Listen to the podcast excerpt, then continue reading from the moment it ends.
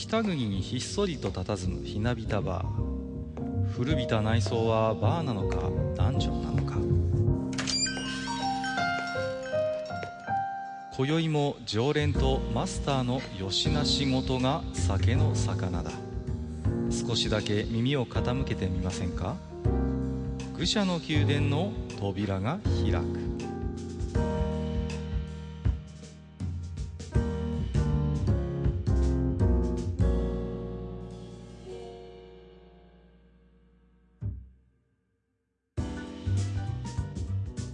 やーいやマスター今日も来ましたよはいはい、いらっしゃい。いや今日はね、うんあの、節電で電気ついてないから、おのおのセルフで懐中電灯でよろしく。いやー今日はねコールマンのあランタンを持参してきたんですけれどもねはいはい。まあ、何ですか。いや、今回は本当にね、えー北海道は大変なことで。うん。うん。まあ、マスターのね、えー動向もツイッターなんかではちょっとフォローしてましたけれども。はいはい。まあ、主に揺れというよりはやっぱり電気の方ですか。そうっすね。あの、おそらく、うん。うちんとこはね、たかだか震度だったらね、2とかだと思うのよね。あ、そんなに揺れてないんですね。こっちの方が大きいかも。それうん。で、あれが夜中だったんですよ。3時ぐらいだっけ、うん午前3時でした。うん。それで、あの、まあ、それでも緊急地震速報は鳴ったんですよ。ああ、はいはいはい。で、速報が鳴って、クラクラクラって揺れて、それが長かったもんうん、だから、長かった長かった。目が覚めたんですよ。うんうんで、目が覚めて、あー、鳴ってると思って、とりあえずそれ止めようと思って止めて、うん。うん。で、部屋が暗いから、あちょっと一回電気つけようと思って、はいはいはい。電気をつ、こう、部屋の電気をつけようとしたらつかないのね。うんうんで、まあリモコンなんですけど、うん。はいはい。で、あれ、リモコン電池切れたかな？と思った時に、うん。ふと思ったら、うん。部屋につけてる常夜灯が消えてる。あ、なるほど。うん。で、まあ、あの、嫁も起きてきて、なんだなんだってなって、明かりつかないねって話になって、うん。で、まあでも、朝になりゃ治ってるだろうはい。って軽く考えて寝たんですよ。はいはいはい。まだね。朝になったら、電気来てねえんでやんの。いや、だからびっくりしたと思うんですね。その揺れの、うんなんていうの？そういう大きさと、なんていう、不釣り合いと言ったら変な話なんだけど。そうそうそうそう。ねうんうんうん。だって、うん。揺れに関しては多分ね、こっちの方が大きかったと思う。こっち震度3か4ぐらいあったから。うん。で、最初、結局その、あの、震源に近いところのデータが入ってこなかったっていうのもあって、うんうんうんせいぜい5強とか、はいはいはいはい。そんな話をしてたんです。うんうんうん。で、正直5強だったら、うん。あの、まあ、大した被害もないだろうってまあね。いう腹もあって、うんうんうんで、まあ、それまで僕寝たんですよね。はい、そこでね。うんうんうん。そうそうそうそう。そしたら朝になってちょっと職場からいっぱい LINE が入ってて、お前なんで見てないんだってえらい怒られたんだけど、あ、そうですか。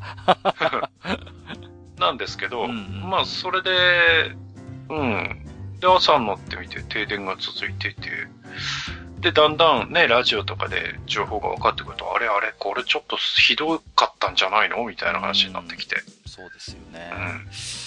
うん。まあね、でも、まあ今はね、電気もお復旧しましてね。はいはい。えーいつもの暮らしが、まあ、半屋さんのあたりはね、まあ、まあ取り戻しつつあるというところなんですけど、結構ね、はい。えっ、と、愚者の宮殿リスナーさんでもね、マスター大丈夫ですかということでね、心配の声もいただいてましたんでね。あありがとうございます。ええ心配していただいてね。はい。まあ、まあでもね、この通りマスターは元気ですということで。はいうーん、まあ、そうですね。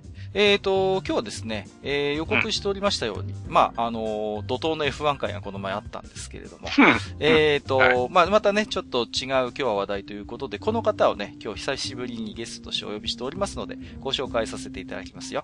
はい、えー、ということで、えー本日のゲスト、愚者級ファミリーから、えー、ドビムシさんです。こんばんは。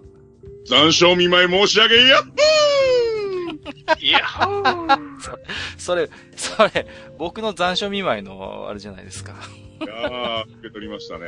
はい、もあのー今回ね、ドビムシさんがゲストということで、あの、ツイッターでもですね、あ、今回あの、いい声のドビムシさんがゲストかということで、期待される声もあったんですけれどもね。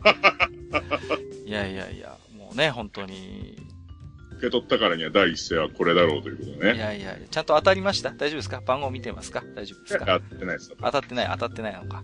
あの、まあね、ちょっと、ドビムシさんはね、ほら、関東住まいの方だからあれですけど、結構ね、えここ最近、西に東にとね、いろいろ大変なことがありましてね。うん。えちょっとね、バタバタしてますけれどもね。うん。いやー、まあ、本当にね、まあ、一応ね、なんていうんですかね、まだまだ、えー、こうね、大変な方も多くいらっしゃるんですけれども、西もね、北海道も。まあ、我々としては、まあ、できることってね、そうそう多くはないんだけれども、まあ、なんていうのかな、こういう、あの、いつもながらのね、こう、まあ、聞いてくださる方がいる以上はね、こう、通常進行で一つ番組をお届けするというのも、まあ、また一つの形なのかなと、個人的には思ってたりもしますんでね。はい。今日もそんな感じでいつもの、愚者級ということでお話をしていきたいと思いますので、えー、本日もマスター、そしてドビムシさん、どうぞよろしくお願いいたします。よろしくお願いします。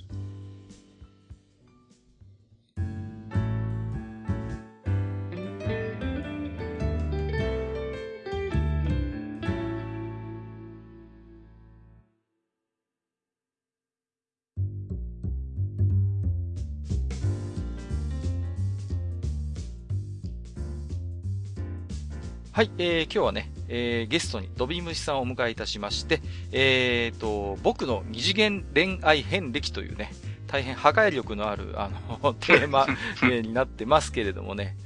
あのえ？ー、いやーね、本当に、こう、で、ちょっと早速ね、反応も一ついただいてますんでご紹介しますけど、ミラーレス45.5さん。えー、おっさん限定じゃないけど、おっさんが聞くおっさんラジオ。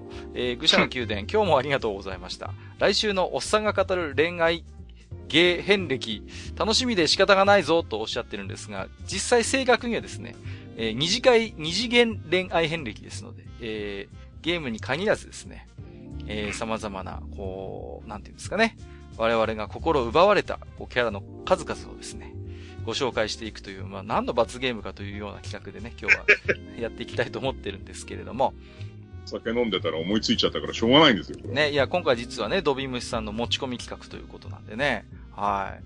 まあ、本当はね、早速ドビムシさんからと言いたいところなんですけれども、まあなんかね、一応なんとなく事前の打ち合わせで私からお話をしていくということになりましたので、まあ、えなん、なんですかね、こう、まあ二次元偏愛ということで、二次元恋愛ということで、やっぱりいろいろね、段階があると思うんですよね。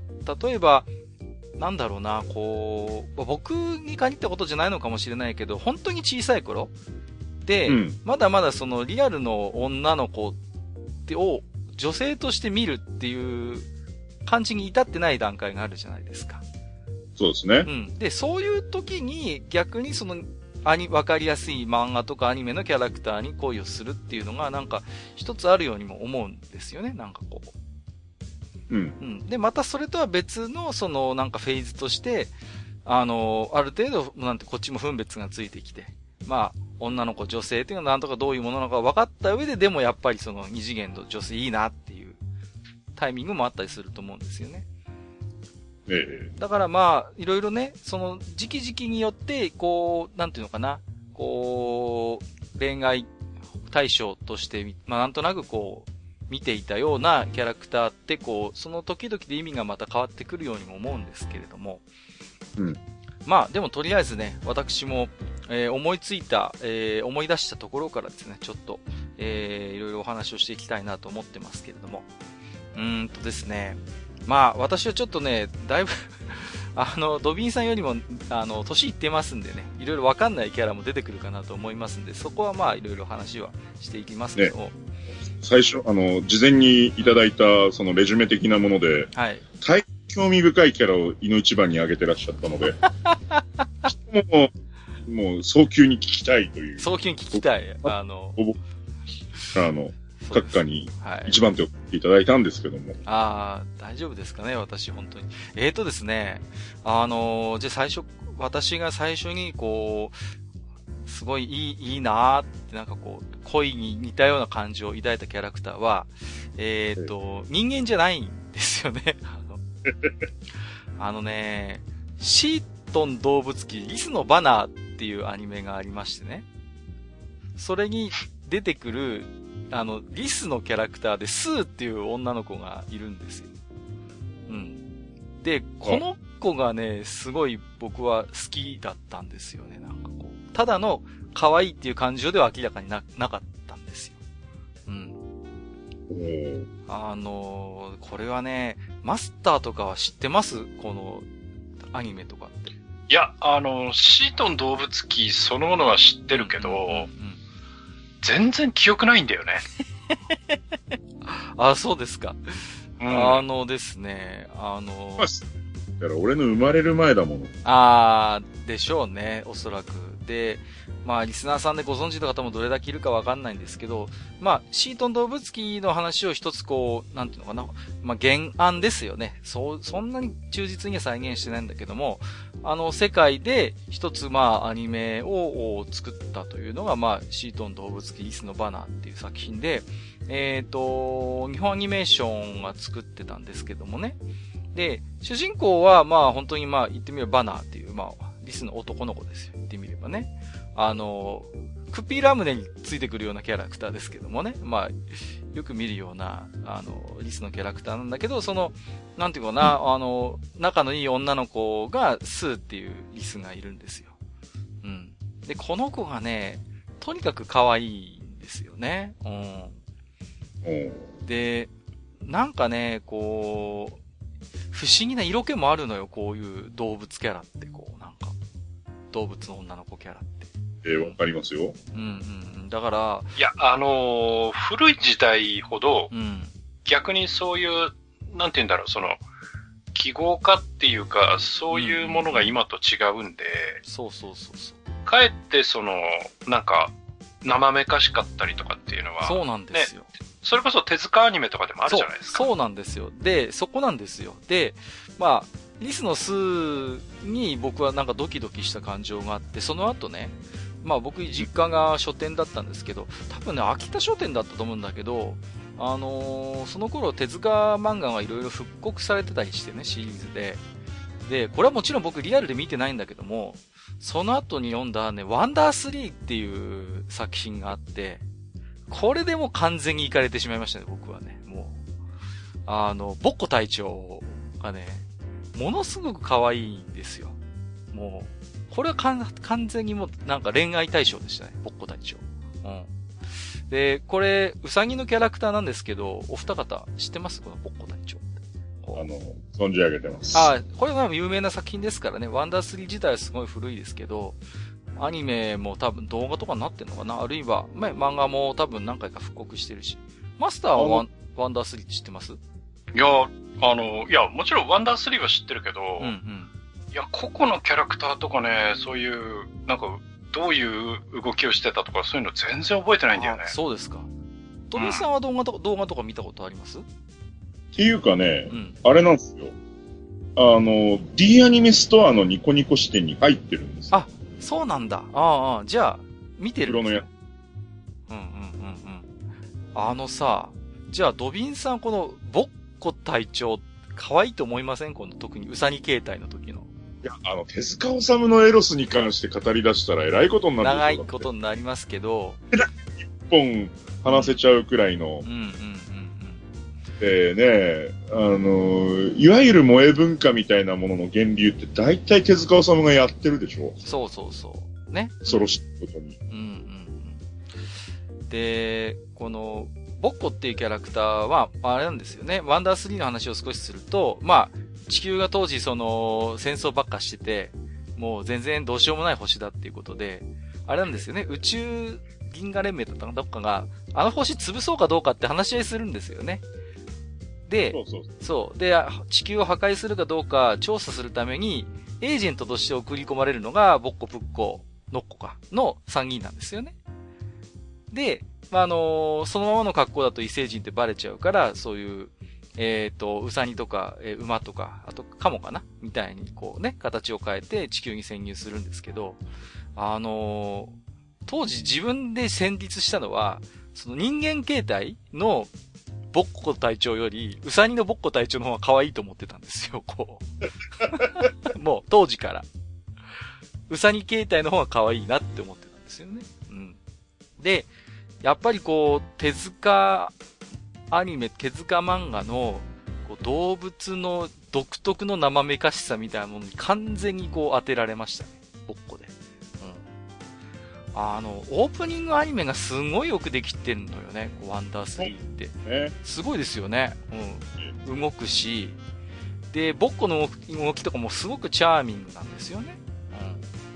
うん。だから、オープニングアニメが一つこう、ボッコの魅力が凝縮してるかなっていう気もしますね。で、やっぱり今ドビンさんが言っていただいたように、あのやっぱ手塚作品のこういう、なんか一つ盗作したエロスみたいなのってやっぱありますよね。いやすごいですね。うん。だから、こう、ね、ボッコに限らず、やっぱりこう、動物キャラで、やたら魅力的だったり、生めかしい、みたいなのもたびたび出ますよね。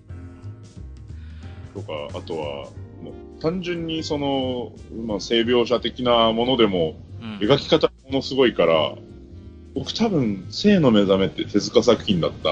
ああ、わかりますよね。うん、僕、あの、焼けっぱちのマリアってあの作品があるんですけど、はいはい、すごいですからね、もう、あの、あもう、時代を先ほど撮ってると思いますけど、いわゆるラブドールものなんですよね。あれもね。そうそうそう。だから、いや、やっぱり、なんかまあ、でもこの頃まだ僕幼稚園とかですけど、もうこの頃もう、あの、はっきり僕、ボッコには浴場してました、多分ね。そう危険なことを今喋ってる気がするんですけどね。うん。えー、で、まあ、そうですね。そんなこともありつつ、小学生になって、うんで、まあ僕の頃はちょうどね、コロコロボンボン、全盛期みたいな感じで、えー、特にやっぱ僕はあのー、ガンダムとか好きだったんで、どっちかというとやっぱボンボン派だったんですよね。こう。うん。うんうん、ボンボン読んでたんですよ。マスターとかってもう、あれですか？ボンボンコロコロ世代には入らないですかね？うん、入らない。入らないか。あ、そこそこ。うん。うんうんうんうん。そうなんですよね。多分そうだなと思ってて、僕らの頃なんですよ。コロコロが、えー、ミニ四駆とか、うんうんうん。あるいはもうちょっと、あのー、上の世代の RC カーとか。で、ボンボンがやっぱプラモデルとかガンダムとか。で、で、ボンボンの漫画ってとにかくエロいのが多くてさ、エロかったあと下世話なものが多くてね。うん。で、その中でもね、やっぱり特に印象に残ってるのが、あの、ポケットバイクがテーマの漫画がありましてね。うん。あの、俺のサーキットっていう漫画がありまして、これにね、あの、ライモンカナっていう子が出てくるんですよ。で、この子がね、あのいいんですよ。いいんです。ああ、閣下のその後の人生を決定づけた感がありますね。いやいやいや、何がいいかって、やっぱあの、ライバルキャラ、最初ライバルキャラで出てくるのよ、この、ライモンかなって。あのライバルのポケットバイクのレレーサーなんですよね、この彼女もね。うん。で、主人公より先にレースに出てて、いろいろ結果も出してるような、いわば先輩キャラなんですけど、だんだん主人公が、こう、うまくポケットバイク乗りこなせるようになってきて、こう、だんだん水開けられちゃうんですよね。最初はライバルなんですけど、だんだんこう主人公の方が台頭してきてっていう感じで、ものすごく悔しがるんですよ。で気の強い子なんで。うん。で、その、あんたなんかに負けないんだから、みたいな、ちょっとこうツンツンした感じの気の強い子でね。うんうんうん。で、あとはその、ちょっとしたお色気要素としては、まあライダースーツ着てるんですけど、ライダースーツの下がね、いつもブルマ入ってるんですよ。いつもブルマ履いてて、で、決定づけた。そうなんですよ。でも僕がブルマフェチになったまあ原因ですね、多分。このライモンカナがね。いろいろああるんですけどね。でも多分これがルーツかなと思うんです。健康的なエロスみたいなのがやっぱりあってね。うん。いやで、確かに、でもこれを幼少期に見せられたら人生曲がりますね。なかなかね、そういうキャラなんですよ、ライモンかなって。うん、でも、ヒロインキャラとしては結構オールドタイプだよね。ああ、そうですね。うんうん。うん。あの、ツンツンしてて主人公と反目することもあってみたいなそうのは、そうそうそう。だから、マジンガー Z のユミサエカとかがそうなんで、うんうんうんプロトタイプなんですよね、いわば。うんうん、そういうなんかこう、その後のまだ差別化する前の、やっぱりこう、王道を行くような、うん。ポケだから、俺のサーキットってすごいいい漫画だったんだけど、話自体はすごい王道を行ってるんですよね。あのーポケットバイクに乗りたいけど、お金がない。で、どうやって集めようかとかみたいな、そういうなんか話もあるし、ちょっと壁たっぽいところもあるんだよね。お金集めに苦労する、まあ、シーンとかが挟まったりして。で、このライモンカナっていう子が何がいいかっていうと、まあ、最初自分より上手いレーサーとして出てきてライバルになってだんだん劣るようになってきて、反目しちゃうんだけど最後分かり合って応援するキャラになるんです。で、最終回どうなるかっていうと、このライモンカナっていう女の子はレースクイーンになるんですよ。で、えー、表彰台に立つ主人公をレースクイーンとして祝福してるっていうシーンがあるんですよ。そういうちょっとこう、最後、ハッピーエンドを迎えたりするんでね。なかなかね、うんうんうん。あのその辺も含めて。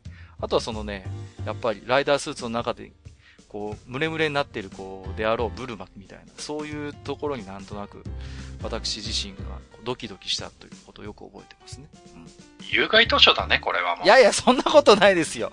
おとなしいもんですよ、あの、俺のサーキットなんて。もうね、この頃だって、あれですよ、やっぱホーガンよとかも乗ってたわけですけど、あっちの方がよっぽど有害視点になりますよ。転書だ、転書。もう燃やしちゃおう。ダメダメ、そんな、噴書の対象にしちゃいけません、本当に。であとはまあそうですね、ちょっとこの辺から時代もまちまちになってくるんですけど、うーんと、これ前喋ったと思うんですけど、あの、3年記念組とかハイスクール記念組好きで読んでたんですけどね。うん、ジャンプですよね。で、あのーなんていうのかな、すごい可愛いなと思って見てたのは、あのー可愛いではなくて僕はウルチエ派だったんですけどね。緑の髪の。だけど、本当になんか恋してたっていう表現が一番近いんだとすると、あの、天野ジャコっていう不良娘キャラがいるんですよ。うん。あの、おめぐみっていうなんかね、割とこう、なんて言っていいのかな。今で言う、今っていうか、あの、レディースみたいな5人組がいて、そこのリーダー張ってるのはこの天野ジャコっていうキャラクターで、そうそうそう。でな、んかいたな。覚えてますなんとなく。う、そうん覚えてる。後半、うんうんうん。硬派な感じのキャラでね、こう。で、当時のやっぱり、なんていうの？あの、スケバンですから、スケバンキャラなんで、スカートはめっちゃ長いんですよ。こうね。うん。はい。スケ、スカートはめっちゃ長くて、いつもタバコ加えてて、中学生ですよ、当時。今、多分書けないんでしょうけど。で、タバコ吸いながら試験とか受けたりとかして、うんうん、そういう割と硬派な、だけど、なんていうの？こう純粋なところもあるようなキャラで。で、確かすごい人気があったんですよね、彼女はね。人気投票とかで多分、かわゆいの次とか2位とかになってた気がするんですよね。ああ、天のジャコって。うん。だからそういうなんか一つこう、ヤンキー系のなんていうのかな、ヤンキー女子のなんかこう一つ、こうモデルみたいになるのかなっていう、こう、実はウブでみたいなところも含めてね。うんうんうん。あるかなと思います。で、なんでしょうね、こう、タバコ加えてる女の子みたいな、まあ、一つパターンとして、随分時代が遡り、あの、下りますけども、ブラックラグーンのレビーとか、あの辺にもなんか僕の中では繋がってくるんですよね、なんとなくこう。タバコ加えたちょっとこう、ハスに構えるような女の子っていうのも一つ自分の中で属性があってね。うん。それでなんかこう、ルーツがなんかこう、鬼面組のジャコにあるような気がしますね。うん。なるほど、なるほど。はい。タバコって言うとあれだね。あの、気まぐれオレンジロードの鮎川まとかも最初タバコ、そうそうそうそうそう、吸ってました、吸ってました。ちょっと、やっぱり、しなんて、当時のその、一つ、あれなんですね。あの、アイコンなんですよね。こう、この女の子がどういうキャラかみたいなところでね。うん。ちょっと大人になんか背伸びしたいみたいな要素を出してきたりとかね。うんうんうん。そういうなんかこう一つ属性になんかタバコってよく使われてたから、特に女性キャラが加えてる時にね。うんうん。そんなことを思い出しますね。うん。あとはもうね、思い出す順に色々話していくんですけど、えっ、ー、とね、あと可愛いなと思ったのは、浅利義藤先生の漫画サイエンス。これはたびたび愚者級でも語りますけども、うん。あの、あやめちゃんっていう子がいるんですよね。こう、なんていうのかな。当時はツインテールって言ってなかったと思うんですけど、あの、サイドにね、こうちょっと結んだような女の子がいて、うん。漫画サイエンスとか、ハニワさん結構読んでたでしょ？多分僕以上読んでる。持ってます。あ、持ってる。うん。うん。浅井先生の絵ってなんかこう、あれですよね。なんか可愛いですよね。なんかこう。うん。なんか当時からすごい趣味に合う感じがしましたね。自分の中で。僕はあさりちゃん派です。あそこは住み分けができてますね。なんとなくね。こう。うん。ドビンさんって漫画サイエンスとかってご存知です？いや、持ってますよ。あ、すごいですね。じゃあ、僕が語るまでもないな。じゃあ。うんうんうん。浅井先生の書く、こう、キャラクターの何とも言えないディフォルメ感みたいなのが好きで、うん、ええ、なんか似たようなやっぱり作風の漫画を随分この頃は追っかけてたなという感じもしますね。あと漫画サイエンスはやっぱり一応、こう、なんていう、教養ものっていうか、だったんで、すごいなんか買ってもらう時にハードルが低かったっていうのもなんかありますね。確かにね。勉強のための本だからって言って、でも実際は、そういう可愛いキャラクター目当てに買ってたみたいなところもあったように思いますね。うん。あとはね、そうですね、あのー、やっぱ、我々、ちょっと、ドビンさんとか僕の世代だと、やっぱりあのー、藤子不二雄のこう、やっぱり洗礼も受けてるかなと思うんですよね。はい。うん。で、まあ、後でドビンさんからも出るかもしれませんけど、その中でもやっぱ映画版のやっぱり限定のヒロインっていうの？うん。まあ、大体必ず出てくるじゃないですか、こう、ドラえもんの映画だと。うん。そうですで、その中でもやっぱり非常に、非常に印象的なのが、えっ、ー、と、のび太と魔界大冒険に出てくる、満月だっけ？名字？満月美代子だったかな？女の子。うん。この子がとにかくエロかったなっていうね。うん。で、これ、覚えてます？ドビンさんとか、この、魔界大冒険。あの、映画が確かリメイクされてるんですよね。うん。で、もともとちょっとエロいキャラだったのに、なんか映画になったらますますちょっとエロ、なんかエロ描写が増えてるのよね、この、この子あ、これひどいね。うん、そうなんですよ。こう、他の、なんていうの？他の子が、あの、他のいつもの、あの、ドビタのメンバーが、こう、ね、鎖に繋がれてるんですけど、このシーンなぜかこの、みよこだけこう横にさせられているっていう、このね、ここになんとも言えない変態性を感じるんですよ。確かでもた原作準拠じゃなかったでしょ、うん、原作もそうなんです。だから、絶対わざとやってるんですよ。うんうん。ね。そうなんです。はい。この、各貼ってくれた画像のアングルが。アングルがもうね、ちょっとね、もう、すでに変態チックですけど。あの、あの2枚目の特定部位のこの、強調の方が、ものすごいですね。すごいですよね。いや。で、みよこも、あの、あれなんですよね。猫になるんですよね。あの、はいはいはいはい。ね。だから、僕の中でやっぱりね、あるんですよ。その、猫の時も可愛いのよ、この、みよこって。そうね。うん、そうそう。可愛いね。そう。で、やっぱり、ちょっとこう、目はやっぱりアニメチックな感じになってて、やっぱちょっとこう、ボコ隊長の匂 いを感じるんですよね。なんとも言えない。だから、手塚の、こう、盗作したそういうエロスの片鱗を、主に多分 F 先生の方だと思うんだけども、F 先生も持ってると思うんですよ。うん。なんかドキドキする何か。うん。わかる。それにやっぱりね、こう感化されるんで、あの、うん、あれですね、魔界大冒険のミヨコは、あの、なんかそういう印象に残ってますね。あともう一つ藤子絡みで言うと、鉄人兵団の、えっ、ー、と、リルルっていう子も、この子も捨てがたいですね。あ僕の中でこの二人がツートップかな。あリルルもあれなんですよ、最初、まあ敵みたいな感じで登場するんですよね。こうどちらかというとね。うん。敵対する感じで出てきて、あとはこう、リルルもね、屈指のセクシーシーンがやっぱあるんですけど、こう、彼女はロボットなんですよね。こう、アンアンドロイドだったのかな？うん。そうでしょロボットですか？ロボットだよね。うん。で、あのー、彼女は傷ついて倒れてる時にこう見えちゃうんですよね。肌の中のね、そなんかこう、ロボットとしての部分がね。そういう。機械のところね。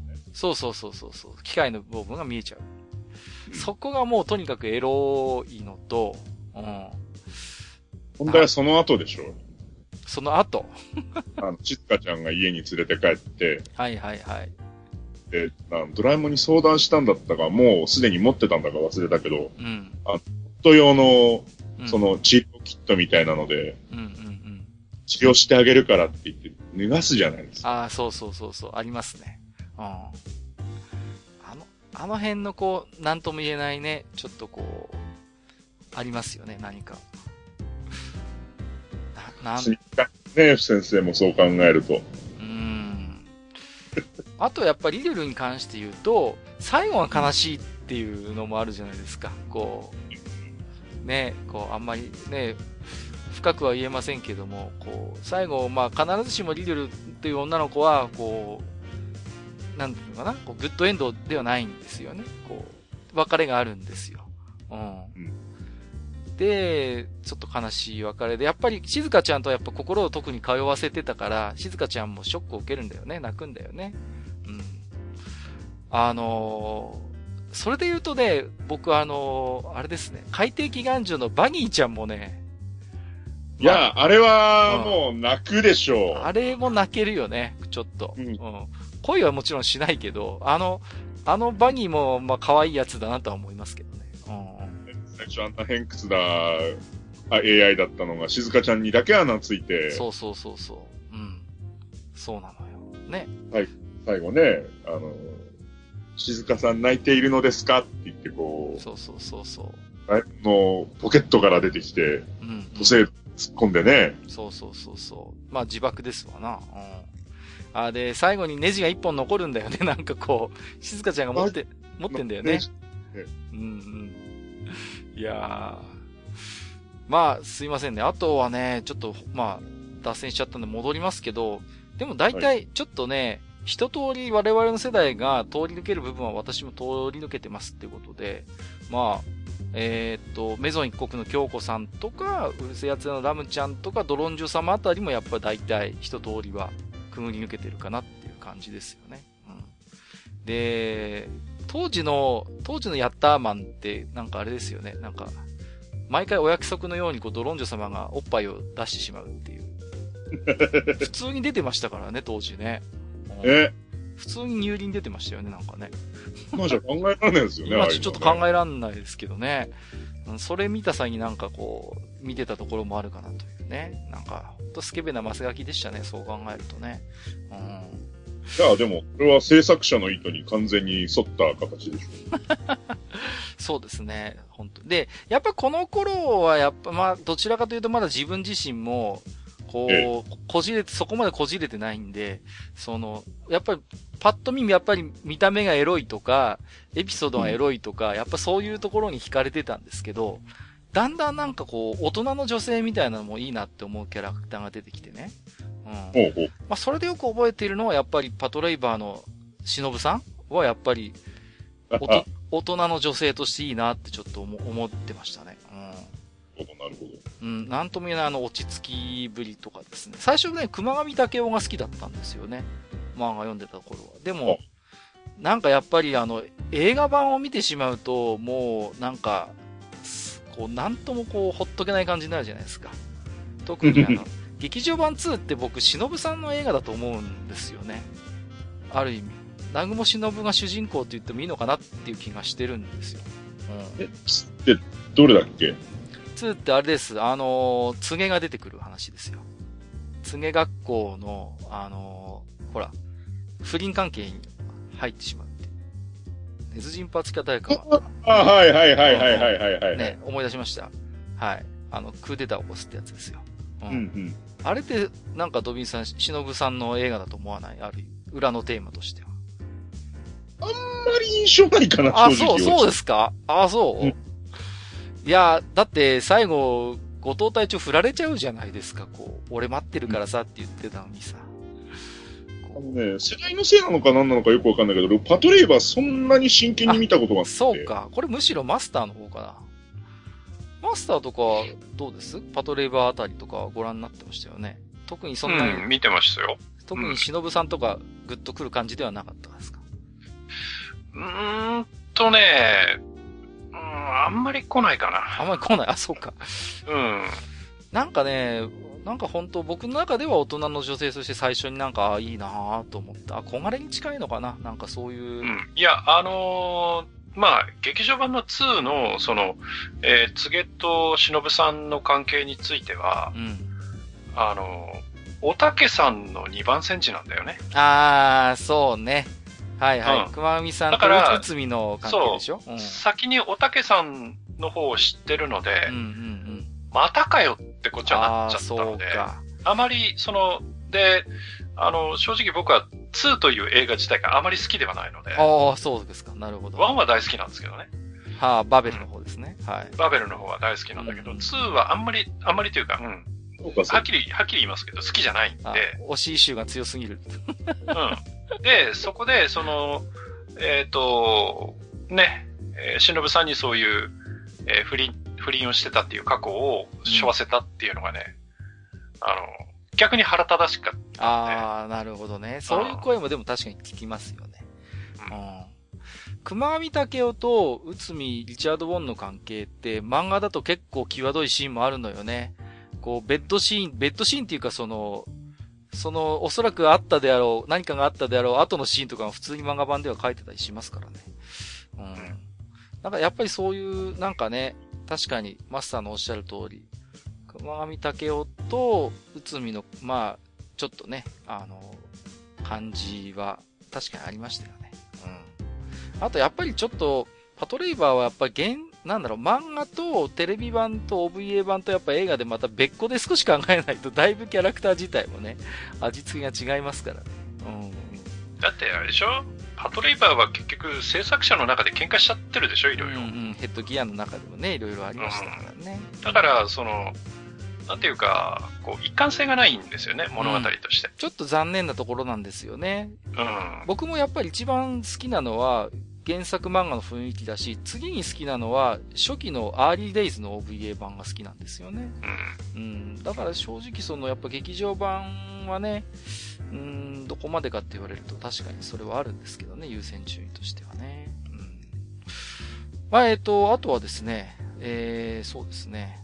いろいろ喋ってきましたけれども、うーん、あとそうですね、特に言っておきたいのは何かあるかな。あ、僕ね、結構魔女っ子キャラっていうか、ウィッチキャラがすごいすごい好きで、あの、タクティクスオーガっていうゲームでも、ウィッチ縛りでクリアしたとかしたこともあるんですけど、ウィッチいつから好きになったのかなっていろいろ考えたんですけど、案外ね、魔女っ子ものじゃないなっていう感じで、で、さらにちょっといろいろ考えてみると、ぷよぷよにね、そのものズバリウィッチっていうキャラがいるんですよね。うんうん。あれかなっていう気がしてるんですよ、個人的に。うん。うん。うん。いわゆるこうなんか帽子をかぶって、こう、本当のいわゆるなんか、なんていう、典型的なウィッチみたいな、そういう、あの、造形をしてるんですけど、えうん。だぷよぷよのウィッチがすごい好きで、ぷよぷよのキャラクターで一番好きなんですけど、あの辺からもしかしたら来てるかなっていう感じがしますね。自分の中で。なんか、ウィッチキャラというと。うん。まあちょっとね、あとは、そうだな。ゲーム系の話がちょっとね、少なかったんですけど、うーん、メジャーどころでいくとやっぱり FF4 のリディアとか、あとは6かなのセリースあたりは、あなんか、いいなと思ってプレイしてましたね。うん。なんかリディアって、こう、幼少期時代と成長本って二つパターンがあるじゃないですか。ええうん。僕なんか、あれなんですよね。大人になった方のリディアの方が好きだったんですよね。よくなんか幼少期の方が人気があるみたいなさ、感じのこと言う人もいますけど、個人的にはなんかこう、成長した後のリディアの方がなんか好きでしたね。なんとなく。こおう。うーん。そんなの、なんか、なんかある種の、ドットエモエみたいなものはなんか僕 FF から来てるかななんかこう、なんか結構細かい、あの、動きの描写とかも可愛いのよね。この、この頃の FF ってさ、なんかこね。ね、瀕死になるとへたり込んじゃったりとかさ。うん。ね、魔法を唱える時とかもなんかこう、栄唱みたいなことして、ね、こう、ポーズ取るじゃないですか。あの辺もなんかいいなと思ってたんですよね。前に出してね。そうそうそうそうそう。うん、そんなところがありますね。まあちょっとね、レジュメでは他のキャラもいろいろ書いたんですけど、ちょっとあんまりね、私一人が語っててもあれなんで、えー今回ね、えー持ち込まれた、えードビンさんのね、ちょっとこう、二次元恋愛遍歴をね、聞いていきたいなと思うんですけれども。いやーね、なんでこんな話題を振っちゃったのが、今になれば 後悔しきりなんですけどもいやいやいやね。いや、いいじゃないですか。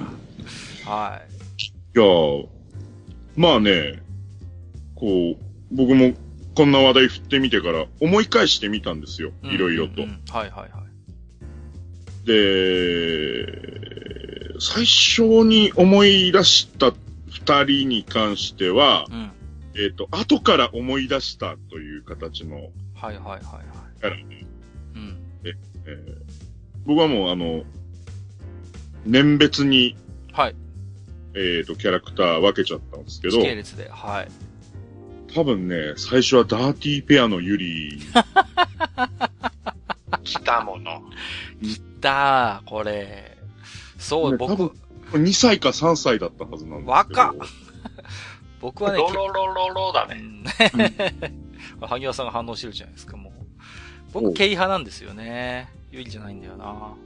おうそうですか。ユリが。そう。うん。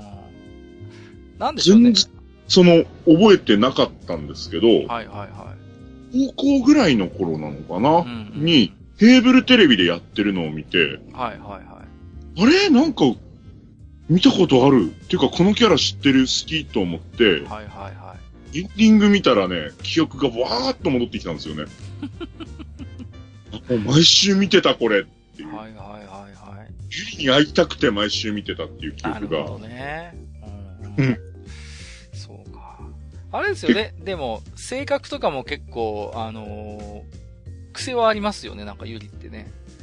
いや、相当なもんですよね、ダーティーペアの二人とも。そうそうそうう。ん。うん。ユリってほら、い一見黒髪ロングでこう、おしとやかっぽい見た目だけどさ、ええ割とこう、K よりぶっ飛んでたりするとこあるじゃないですか、こう。そうそうそうそう実。際。ね。うんうんうん。どちらかというと K の方が常識人っぽい感じで、ユリは結構暴走キャラみたいなところがあってね。うんうんうん。ねえ話ひっちゃ、あの、引っかきますのはこっちみたいな。そうそうそうそう。なんでしょうね、こう、こういう、この頃のアニメ特有の、こえう、ギャップっていうんですかね、こう、おとなしそうなキャラの方がむしろはちゃめちゃでみたいなね。割とあったような気もするんだけど、逮捕しちゃうぞの二人もそうだよね。そうそうそうなのよ、やっぱり。ですね。ね。そう。おとなしそうな方が、やっぱり暴走キャラなんだよね。うんうんうん、うん。そうか。なんでしょうね、子供、幼少の右利りのドビンさんはユリのどのあたりを気に入ってたのかしらね。うん、その頃の僕の気持ちっていうのは、正直、あの、正確には思い出せないんですけどうん。も、はいはいはい。その後の、なんつうんですか？好みみたいなものには、えらく影響を与えていたのではないかな、というのがね、うん。まあ、後々分かってくるんですああ、よね。なるほどね。あれですかええマジックナイトレイアースは海ちゃん派だったんですか？そうすると。ふみちゃん派でした。ああ、なんか、なんか見えてくるね。なんか見えてくるな。そっかそっか。なるほどね。はいはいはい。失礼しました。脱線しました。は一筋縄がいかない感じ。い。なるほどね。うんうん。ふみちゃんも迷ってね、このリストから削った子なんですけど。ああ、い やわかるわ。あの、一番、あ、なんかね、あれ試金石になるのよ、レイヤースって。もう、三人のうち誰を取るかっていう時に、そうそうそうそう。ね。三人のうち誰にするかって僕も兄弟で話をしてた時に、妹がポソッとエメロード様って言ったのが僕は一生忘れませんけれどもね、まあ。まあ、すいません。まあ、ちょっとだ脱線しましたけれどもね。はい。ノーコメントえで。もうでね、次がね、えうん。えっ、と、マシンロボクロノスの大逆襲。出たそう一秒もセル2枚の おなじみ。あれも、後々見返してみたけど、ひあの、アニメとしてはひどい。ひどいよ、本当に、もう。作品ですよね。いや、これはあの、ほら、オープニングが本編、ロボットアニメ選手権にも登場しましたけれども、過去ね、愚者級では。うん、うん。マシンロボで言うと、そうすると、やっぱり、あれですか。レイナ。ええ。そう。あもうね、すっかり忘れてたんですけども、あ。はいはいはい。えーいつ頃だったんだろう、あれ。もう、プレステ2の中期ぐらいだから、もう、相当前ですよね。うんうんうんうん。対戦インパクトってのが発売されて、はいはいはいはい。で僕あのシリーズは結構追いかけてやってるんですけどもう、ん。それでその末置き機の声付きで初参戦だったのかな？確か。そのあマシあ。レイナは。レーナというかそのマシンロボあ、が。マシンロボ作品としてね。はいはいはい。それでね、やってたらね、また、その、知ってるぞ、この子ってなって、なるほどね。思い出した、あその、僕の原体験的なあ。あれだと。ころですね。なんかあれですね、ドビンさんのパターンとしては、え昔記憶がこう、ね、薄らいでいくように触れたものを何かのきっかけで思い出すっていうパターンが結構ありますね、うんなんかね。うん。でもね、この後ぐらいはねう、ん。あ明確に覚えてるんですけど、なるほど。この、うんダーティーペアのユリとか、あとはマシンロボのレイナあたりはそういう、こう、そういえばっていう感じなんですね。作品の存在自体を忘れた。あ、ま、あともう一人いるんだけども、ほうほうほあの、うん。そう、作品の存在自体を忘れていた状態で後年っていうのはこの二人ですねう。。なるほどね。でも、なくこの二人というか、この二作品は本放送時に見ていたはずなので、なるほど。うん。うん。まあ、その、ね、一桁前半からひん曲げられた、まあ、罪深いですね。うん。でもまあ、レイナは割とあれですよね。こう、正統派のヒロインっていう感じはしますけどもね。うん。ね。キャラクター自体はね。うんうん、うん。うんそうそうそう。当時の、なんて言うんですか？オタク界隈の事情は、当然僕は全く知らないですけど、うん。人気キャラだったんでしょう、多分。あ、人気キャラですよ。だって、後から、だってあれですもん。あのーいろいろ、リメイク、リメイクみたいな話も飛び出しましたしね。家が出てますもんね。そうそうそう、そうなんですよ。で、やっぱり、アニメージュとかで表紙になったこともあるんじゃなかったかな。うん。うんそんな記憶もありますよ。ねえ。だからやっぱ、なんちっちゃい頃から見る目があったんだなっていうね。なんだろうね。なんか独特のなんかこう、エロスがあるよね。やっぱレイナもね。こう、な、なんだろうな。こう、けなげさみたいなのもあるし、やっぱり、まあまあ人間じゃないじゃないですか。言ってみれば。えこう、えうんうんで。そういうなんかこう、非人間系への何か、あ思いみたいなのもあるしね。なんやっぱね、このユリで性格がめんどくさい子属性をもらって。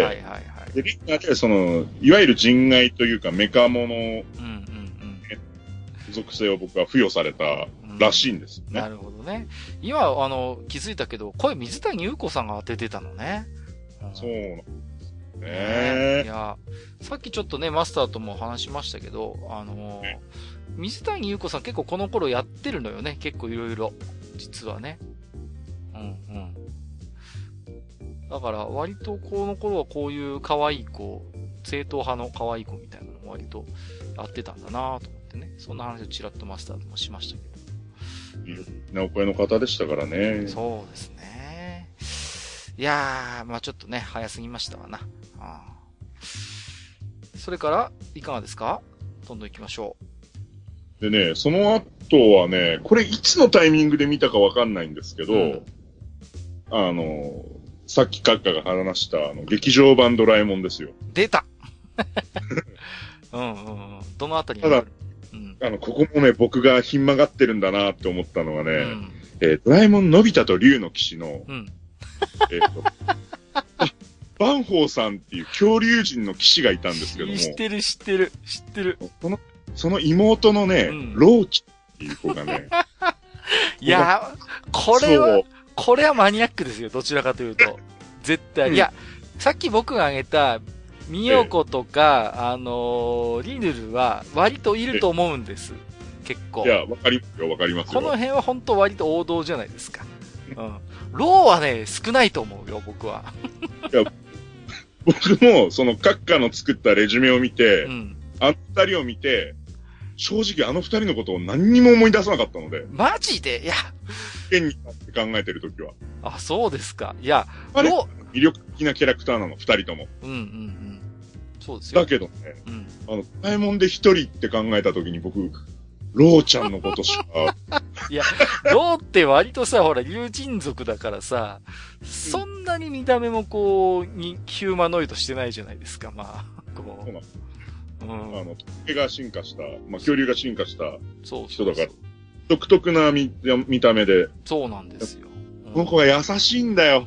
優しいね。確かに優しい。うん。わかる優しいの。うん。うん。なんかでもあれだね、そこう考えるとちょっとこう、レイナと、なんかこう、相通ずる部分もありますね。なんとなくこう、頼りになる。ね。そう。頼りになる兄貴がいてさ。ええそれを支ああ、えた、確かに。で、それを支えるけなげな妹っていうところがあるじゃないですか。えうん。で、ローも本当にね、こう、心が清らかで優しいのよね。う。んん。わかるわ。それはわかる。うんうん。で、なんていうの、見た目がそういうさ、こう、なかなかこう、判断できないっていうかさ、こう、なん、だからゆえになんか際立つってとこも正直あるんですよね、こう。そういう、ね、うん。まあ見た目の造形は正直こう、ね、あの、リルルとか、あの、みたいに、わかりやすく少女してないんだけれども、だけども、立ち振る舞いとかも言動とかね、やっぱ話してみると、あ、ものすごくこう、あ優しい、気立ての優しい子なんだなってのはなんかこう、わかるみたいな仕組みがあるかなって思いますけどね。うん。そう、大好きだった。ああ、いや、珍しいと思いますよ、多分。多分ね。いや、わかりませんけどね。うん。一時期、多分小学校の一時期、うん。ロッカさんに毎週見てた時期があったから、竜の騎士を？いうの、すげえなあの、当時、ドラえもんの映画って、やった翌年くらいにテレビで必ず一回放送されてたんですよ、ね。やるやるやる、やってました、やってました。うん。これをね、ビデオに録画したものをね、はい。毎週見てた。そうですか。竜の騎士あたり、僕もうドラえもんもう半分見なくなってるぐらいの時ですからね。うん。あそうですね。だからあ、ね。一回ぐらいしか見たことないですね、正直ね。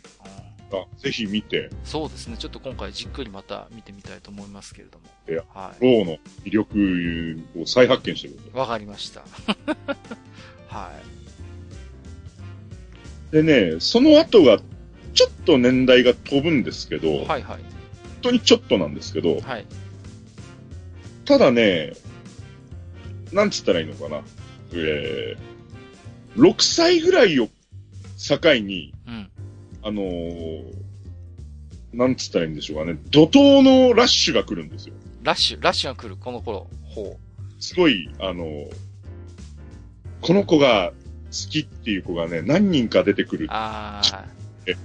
あの僕の目覚めはその頃だったのかな。なるほどね。はピいはい。リッとした。はいはいはい。うんそんな自覚が出た最初のキャラが、うんえー重心ライガーのですね、渋いとこ来たね。上白姉妹っていう双子がいたんですけど、知ってる、知ってる。知ってるよ。これは知ってる。うん。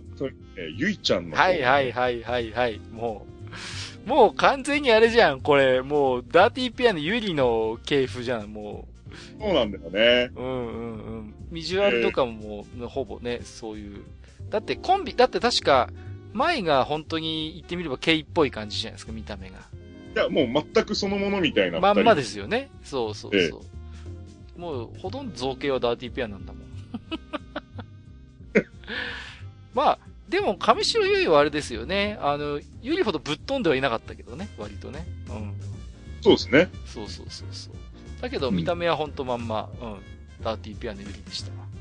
うん。えあ、この辺はなんか覚えてるえ重心ライガーはもう、何年か前に一回見返したんですけども、な。はいはいはい。改めて見返すとね、うんこの、上白結衣が非常に魅力的なキャラなのとともに、はい。重心ライガーという作品をよくもまあテレビで放送できたなっていうのが、まあ、言うても長い号原作ですからね。うん。ね、そうなんですよ。第1話で主人公の幼馴染の女の子が死ぬんですよ。そうそうそうそう。早いよってね、デビルマンだってあんなに引っ張ったのに。ヒロインポジションの子が死ぬんですよ。そうそうそうそう。知ってる知ってる。びっくりしたね。うん、おいおいっていうね。そうなんですよ。もう、でもさ、重心ライガーはさ、あの、主題歌がかっこいいよね。怒りの重心。もあの、主題歌だけが有名なアニメで言ったら日本でも屈指じゃないですかね。う、いや、だそりゃだってさ、リングインで使ってるんだから、そりゃそうなるよ、そ いや、いや、なんでしょう、リン、あのー入場曲に使うにはベストなテンションな曲じゃないですか、あれ。いやまた。あのね、物語性がちゃんとあるんですよ。うん。で、本当にマッチしてるんで、なんていうのかな、あのーいい、あの、あの頃のプロレスっていうか、あの一つこうストーリー仕立てっていうか、キャラクターにやっぱ物語を付与するときに、本当にマッチしたんですよね、怒りの中心ってさ。そうそうそう。それがやっぱりあると思うんですよ。だって、長州力のパワーホール聞いたって、はぁっていう、あの、あの曲自体には物語性のかけらもないからね。うんうん。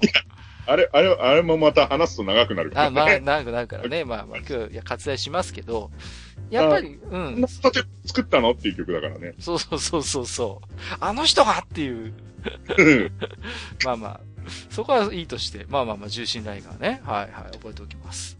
重心サンダーライガー選手がこの重心ライガーっていうアニメのタイアップキャラだっていうことを今知らない人もいっぱいいるんじゃないかなって思いつつ。そうでしょうね。もうもう。新日本プロレスよね。あのあの次の子がですねあ、はいはい。後々思い出したキャラ第3弾第3弾、はい、出ました。えあの、アイドル伝説エリコっていう。あったなぁ、懐かしいなぁ見たよ。これ見てた、僕も。うん田村エリコちゃんが、ね。そう。田村恵里子、出ました。もう、リアルとのタイアップなのよね。うん。えそうそうそうそう。あの、これ、う。うん。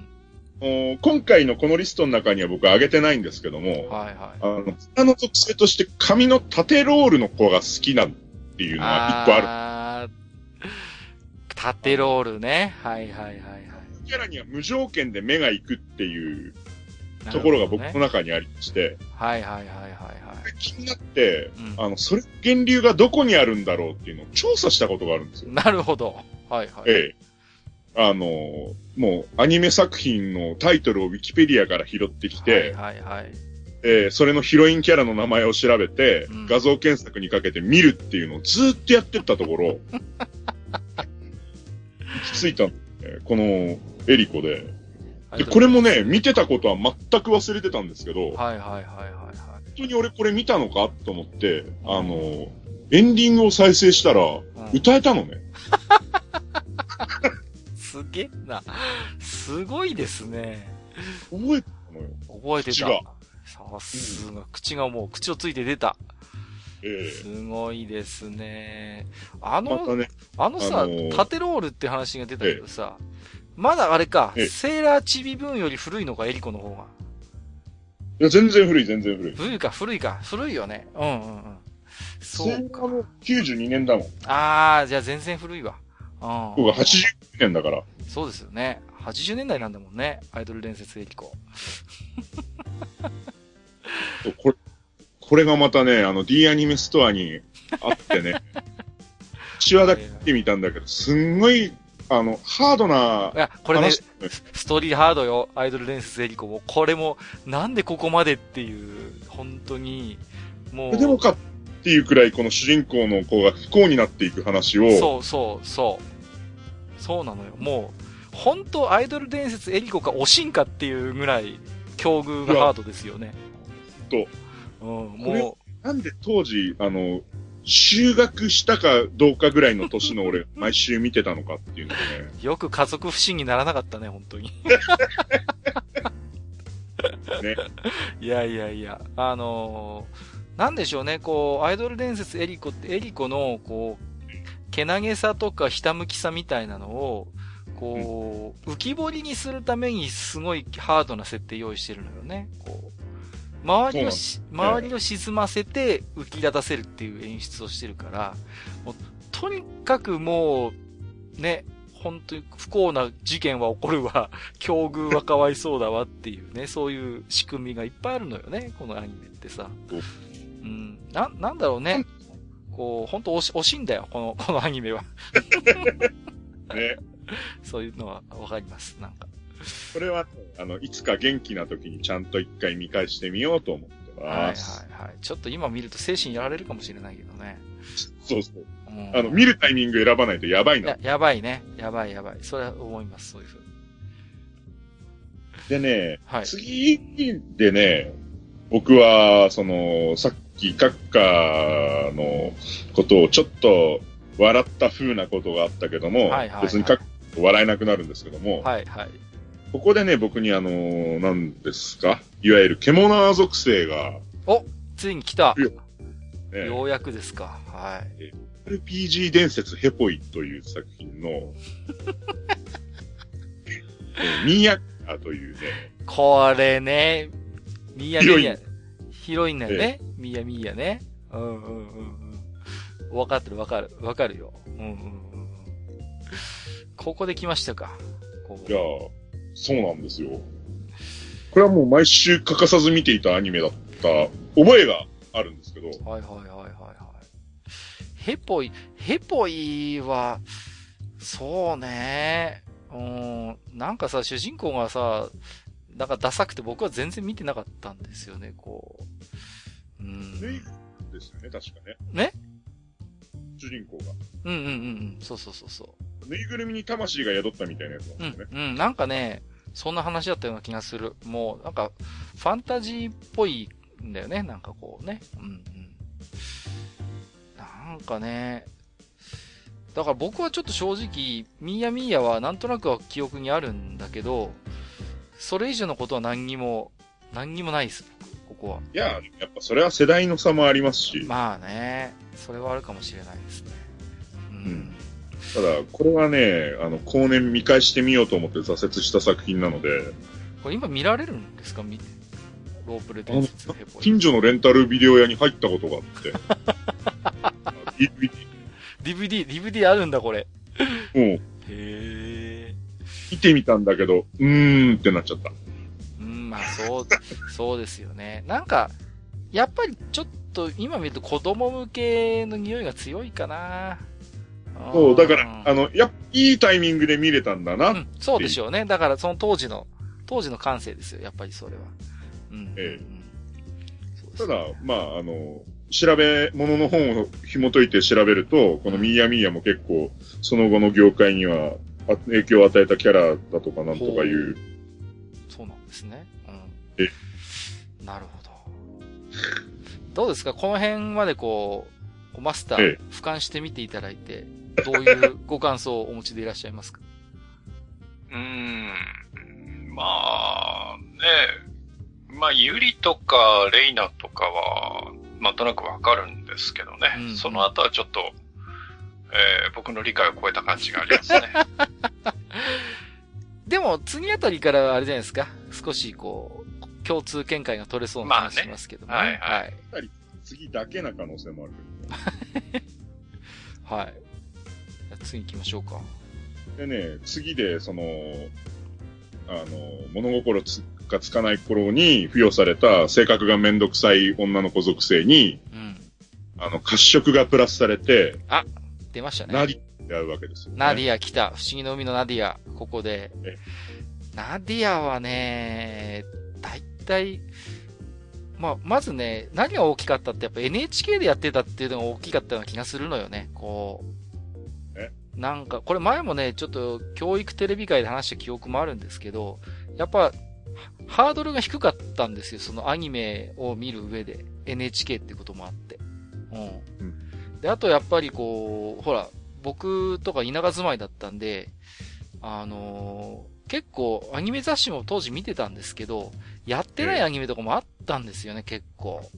ええだけど、ほら、NHK 枠って全国区だからさ、安心して見られるんですよ。ね。うん、そう。で、あとアニメディアがなんか、やたら変質的にナディアを押した時期があって、こう。アニメージじゃなかったんですよね。アニメディアだったと思うんだけど、そう。そうなんですよ。で、あのアニメディアを、あのー僕が読んでて、え妹が多分初めてハガキが採用されたのがアニメディアだったような気がするんですよね。おうーん。その後すぐファンロードに行ったんですけどね。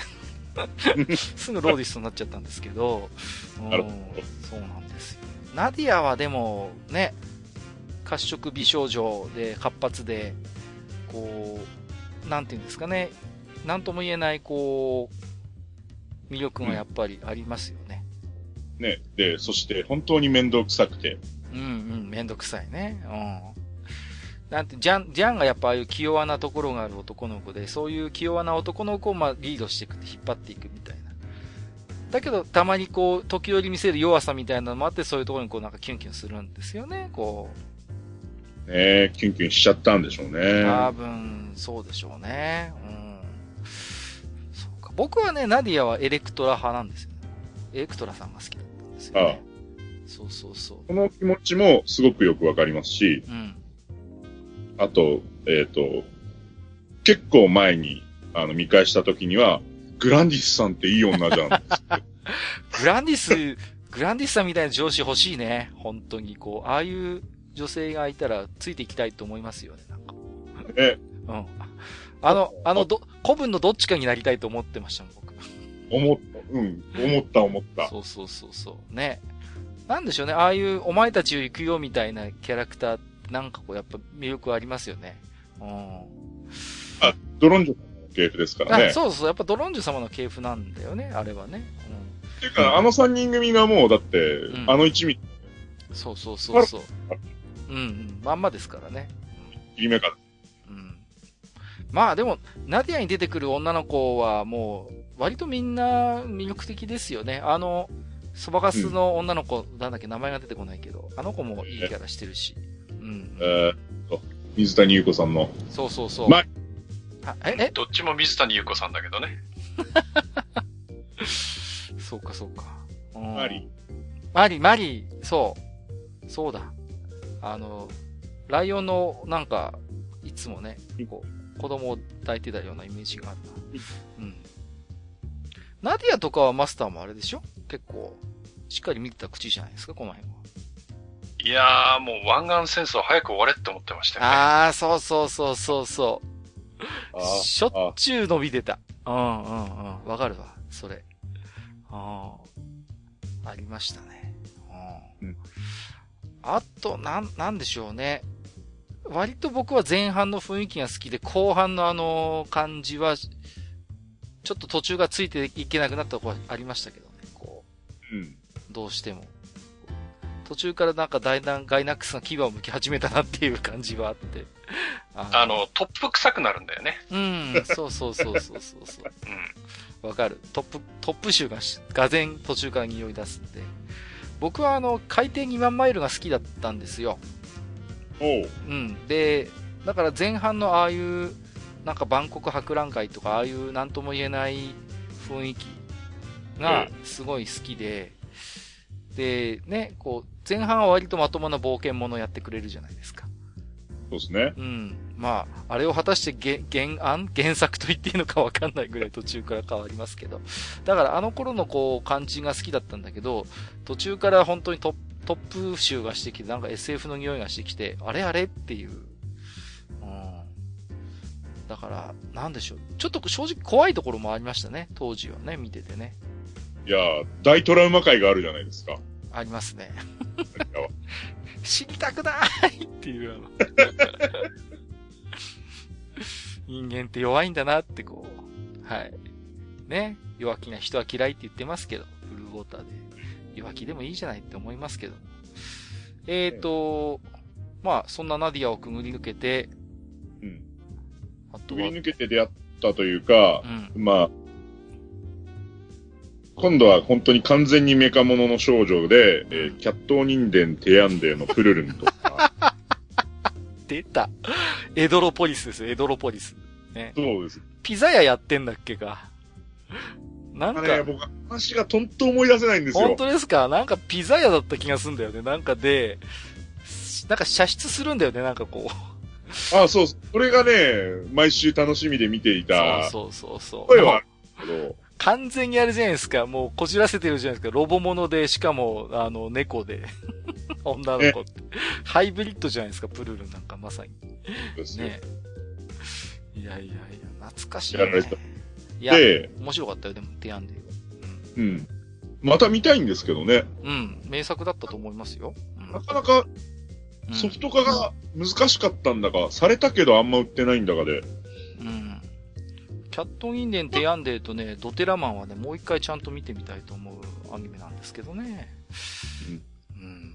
なかなかちゃんと見返せる機会がないのでそうね。ですね。これ。えうん。確かに見てみたい。でね、この次の出会いで、うん。にお嬢様属性というのがこあう、ついに。ついにはい。付与されてしまうのが、えっと、現実通信あげ玉の綺麗。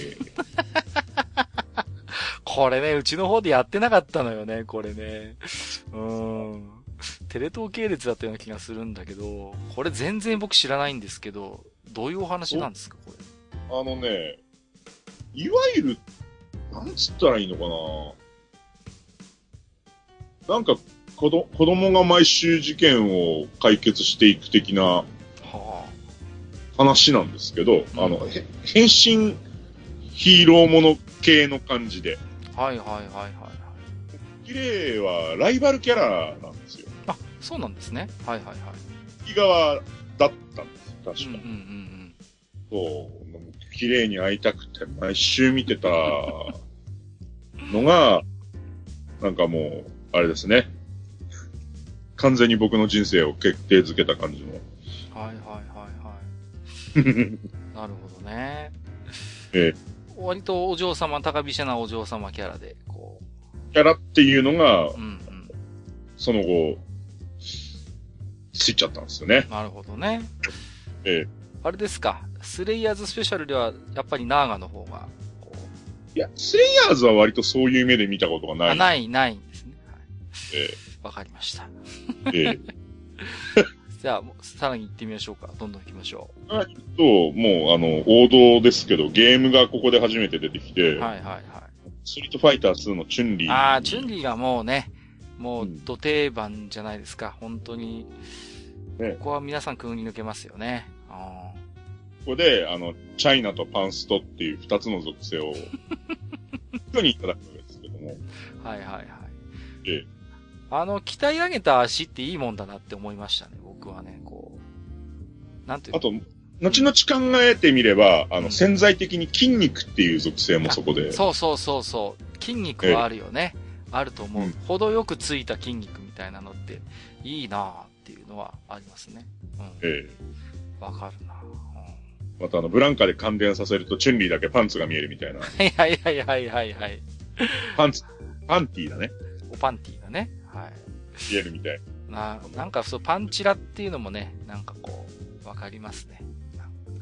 ね。今考えれば、あの、ドクロにパンティー履いてる姿が見れるだけなんだけども。そうそうそう。ね。なんか随分、今考えると凝った演出をしてるもんだなと思いましたけれどもね。うん。その次にね、はいあの、宇宙の騎士鉄火マンブレードを、お相葉美という、はいはいはいはい。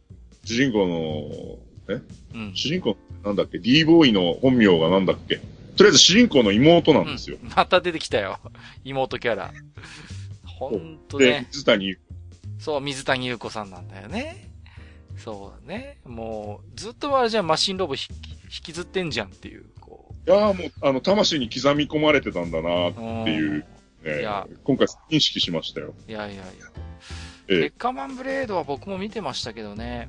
うん。ええ相葉みゆきは確かに魅力的な、うん、キャラクターですよね。やっぱりこうん。う。なんか、やっぱあれですね。ドビンさんの話をこう聞いてると、やっぱこう、けなげさとか、あと支える存在がいるみたいなのが一つキーワードになりそうですけどね。なんかこう。あ、そうなのかもしれないですうんうんうんね。うん。やっぱりあ兄をこう支える存在じゃないですか。ねで、非常にこう献身的に尽くすみたいなところがね、あってね。うん。うんうんうんうんなんかこう、なんかその儚さみたいなのも相まって、なんか一つありますね、共通項が。うんうんうん。ね。で、確かね、東京だと、鉄火マンブレードと裏番組だったと思うんですけど、はい。確か。はい。でも、なぜか見れてた、あの、美少女戦士セーラームーンの水野亜美ちゃんっていうのは、まあ、ね、はい。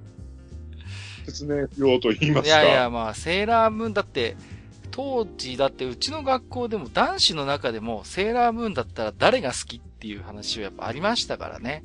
うん。えで、大体マーキュリーは上位に来るんですよ。そう。え。うん。ん。マスターは5人だったら誰がいいと思いますか？いや、もうアミちゃん派ですよ。あ、そうなの？やっぱ人気が高いんだな。理由だ。僕はね、ジュピターなんですよね。うん。まこちゃん。まこちゃんが一番好きですね。こおう。うー。ん、結構ああいう肉弾系というか、あとこう、やっぱ姉御肌みたいなのが当時は僕は好きでしたね。でもやっぱり少数派だったな。まこっちゃん派は。やっぱり、うん、あみちゃん派が多かったような印象はありますね。うん。意外なほどあの、あれなのよね。こう、主人公の子が人気ないのよね。不思議と。うんそう。ですね。なんだろう、あまりにもアホキャラすぎたからなのかな。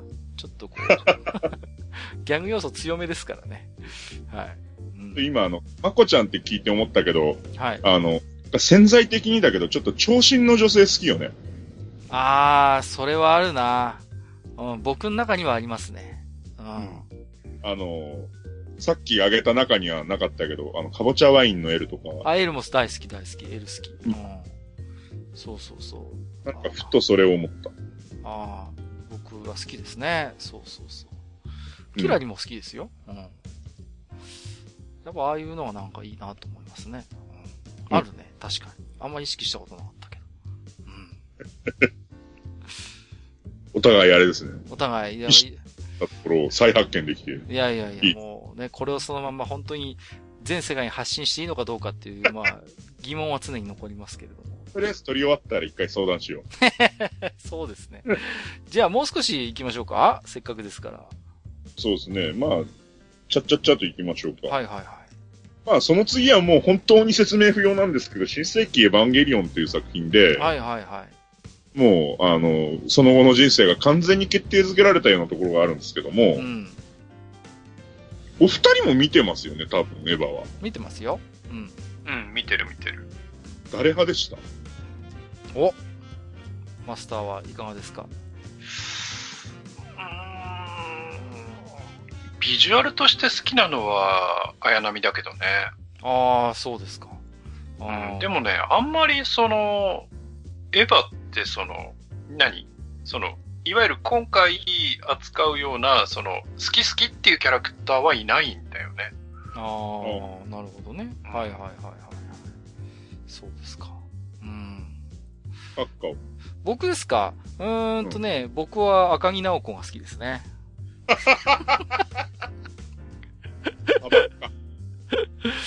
いやいやいや、何がいい、何がいいってね、あの、うん。玄道とただならぬ関係にあるっていう、その辺のただれた感じが何とも言えない、こう、いいですね。うん。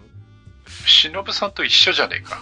なんか、なんか一つ流れとしてあるんですよね、僕の中でね。なんか、それは。うん、そう。あ、こんななんか、なんていうのかな、こう、女の匂いをまとったような、あの、しかもほら、あの、いろいろあって、こう、人格が残ってくんですよね。こう、そういう、あとはその、や、うん、なんか、なんかいいなと思います。アスカかレイかって言われると僕はアスカですけどね。うん。はい。そんなとちなみにころですか。僕は伊吹マヤ派だったんですけども、あー、いいですね。うん。オペレートのはいはい。ちょっと話変わりますけど、あの、シンカリオンのエヴァ界はご覧になりました？見てないです、ね。見てないの、いやー、いいですよ。もう、あの、ねえ、久、久々に見たよ。うん。思いのほかエヴァだったっていう思いのほかエヴァでしたね。うん、思い、綺麗な、綺麗なエヴァでしたね。はい。そうそう。シンカリオンらしくて、こうホラキ姉妹が出たりとかね。うん。あるいは、あのーなんか宮村優子さんのなんかこう、声を久々になんか聞いたなっていう。なんか、なんとも言えない。ミヤムですよ。うん。へー。そうそうそうそう。そうなんだね。うんうんうん。そう。だから、なんか思った以上にエヴァしてましたね。もともとシンカリオンって綺麗なエヴァなんですよ。どっちかというと。お父さんが司令官役っていうか割とそういう感じで、うん、息子が戦うんですけど、すごい、玄道みたいに性格がひねくれてなくて、とてもいいお父さんなので、はい。ね、シンジ君のお父さんもあんな感じの人だったらきっとシンジ君あんなことになってなかったんだろうなって思いますけどね。うん、まあいいや、ちょっと脱線しましたけれども。はい。ち僕はあの、レイかアスカか、アスカかだったら、うん、あ、レイ派だったんですけども、はいはいはい。最近アスカ派に、あクラフを。うんうんうん。四季並みのアスカもいいですか？やっぱり総流のアスカですか？総流のアスカですね。うん。そうですよね。四季並みのアスカはちょっとケレン味が強すぎるというか、もうなんか、ヒロインっていう属性でもなくなってきたような気もするんですよね、なんかこう。なんかまあそういうのをなんか超越した何かになっているような気がしてね。なんかもう主人公みたいなポジションにいるじゃない？うん。そうなんですよね。うんうんうん。なんかこう、ね。なんとも、だからそういう、可愛いキャラとしてめでるとかそういうものではなくなってきてるように思いますね。はい。ええまあ、精神年齢大人になっちゃったしね。そう四季並みは。本当にね、それは思いますね。うん。本当に再来年完結するのかな？どうなんでしょうね。さてさて、だいぶいろいろと、えー、ドビンさんにも遍歴を語っていただきましたけど、あと一人か二人ぐらい挙げてるとするならばどうでしょう？一人か二人と言われますと、うん、もういろいろ飛ばして、はい、もう完全に僕の運命の出会いだなと思った人の話をするしかないんですけども、はい。あのー、桜大戦っていうゲームがあるじゃないですか。出ました。はい。存じ上げております。通った人は通っている。はい。ペガサターンの名作。そうですね。もう。えー、シミュレーション？シミュレーションでいいの？あれ。シミュレーションゲームじゃないですか？はい。あれのね、あの、神崎すみれさんという。出た。やかもう。込みなさい三下だね。そうそうそうそうそう。そうそう。やっぱなんかドビンさんはこう共通項がありますね。こう、ね。こうなんかやっぱり、お嬢様でやっぱり上品な立ち振る舞いを持ちつつも何かこう、どっかこう突き抜けた部分を持ってるようなキャラクターっていうかな。うん。うね。うん。そうですよね。そう。で、そうです。そのすみれさんと添い遂げようと思っていたところに、えー、何年か後に出てきて、今のところ、今のところラストかな。ほう。で、その、恋心的なポジションを占めてるのが、うん、えー、アイドルマスターの水瀬より。出たあね。うん、はいはいはいはい。これはもう昔から僕でも、ドビンさんがいおり推しだっていうのはなんとなく知ってましたんでね。そう来るかなとは思ってましたけれど。割とあの、うん、人生の集大成的なところ集大成、ここ。ええ、いやいやいや。でもなんかあれですね。うん、こうやっぱり、ここいら、みなせよりに至るまでのなんかこう、道筋ってやっぱちゃんとありますね。こう、話を聞いてるああ、ありますね。うん、確実にあるね。やっぱり。あの、一回改めてこう、こうまとめてみて、うん、まあ飛ばしたいっぱいあるんですけども。はいはいはい、はい。その辺集約すると大体最終的によりになるっていう。うんうんうん。なんかわかりますね。うん。見えてきちゃって、怖いなって。怖いなっていうのがね。いやいやいやいや。ちゃんと調べて喋ってみた感想ですよ。はいはいはい。いや、でも、まあでもある意味ね、そういうのものが見えてくるのは、まあまあ当然であってね、ある種。うんうんうん。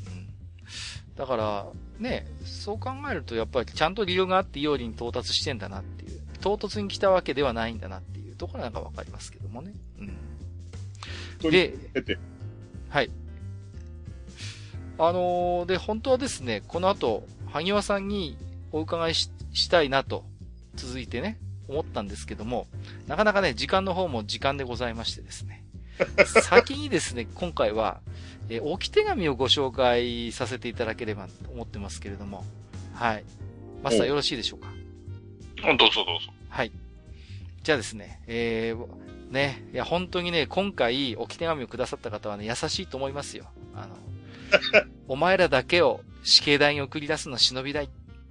俺も一緒に登ってやるぜっていう方々だと思うんですけど、えっ、ー、と、アスラーダさんいただいております。ありがとうございます。毎回楽しい番組をありがとうございます。アスラーダと申します。僕の二次元恋愛遍歴、ノーラブ、ノーライフ。これは参加しないと。しかし、年齢バレる。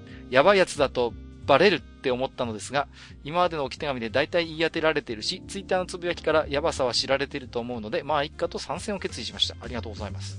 多いか少ないか判断つかないんですが、8人のキャラクターを挙げます。まずは、えー1992年から、えー出ました。美少女戦士セーラームーンより水野亜美。やっぱり、やっぱりここ通り抜けるんですね。女の子アニメを見てるなどと知られるわけにはいかない。親がいないときはいとこの女の子が見ているのをこっそりと見る。遠距離であり片思いというハードな恋でした。ということで。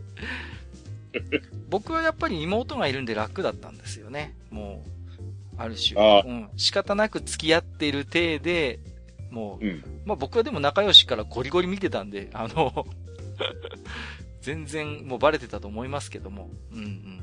やっぱ水野亜美は人気あるんですよね。うん。ですね。そう。優等生キャラで、なんかポケコンみたいなのをこう、変身したと使ったりなんかして。まあ、チームのブレーン的立ち位置ですよね。こう、水野亜美っていうのはね。そうそう。うんうんうん。なんだろう。あまりにも主人公が、あの、ね、あのーうさぎが、ああいう、ちょっとバカキャラで、こう、ちょっと、正直引いてる人もいるのかな、一定数っていうのをちょっと思うんですよね。なんとなくこう。なかなかのこう、あれじゃないですか。はね、はちゃめちゃぶりじゃないですか、こう。うん。それをやっぱり、周りがキュッと締めてくれる、そのやっぱ筆頭格だと思うんですよね、アミちゃんはね。うん。ええーと、1995年、漫画頑張れ五右衛門より八重。作中よく脱がされるにもかかわらず、その度に恥じらいの表情を読者に向ける姿に、少年の心が歪められた気がしてなりません。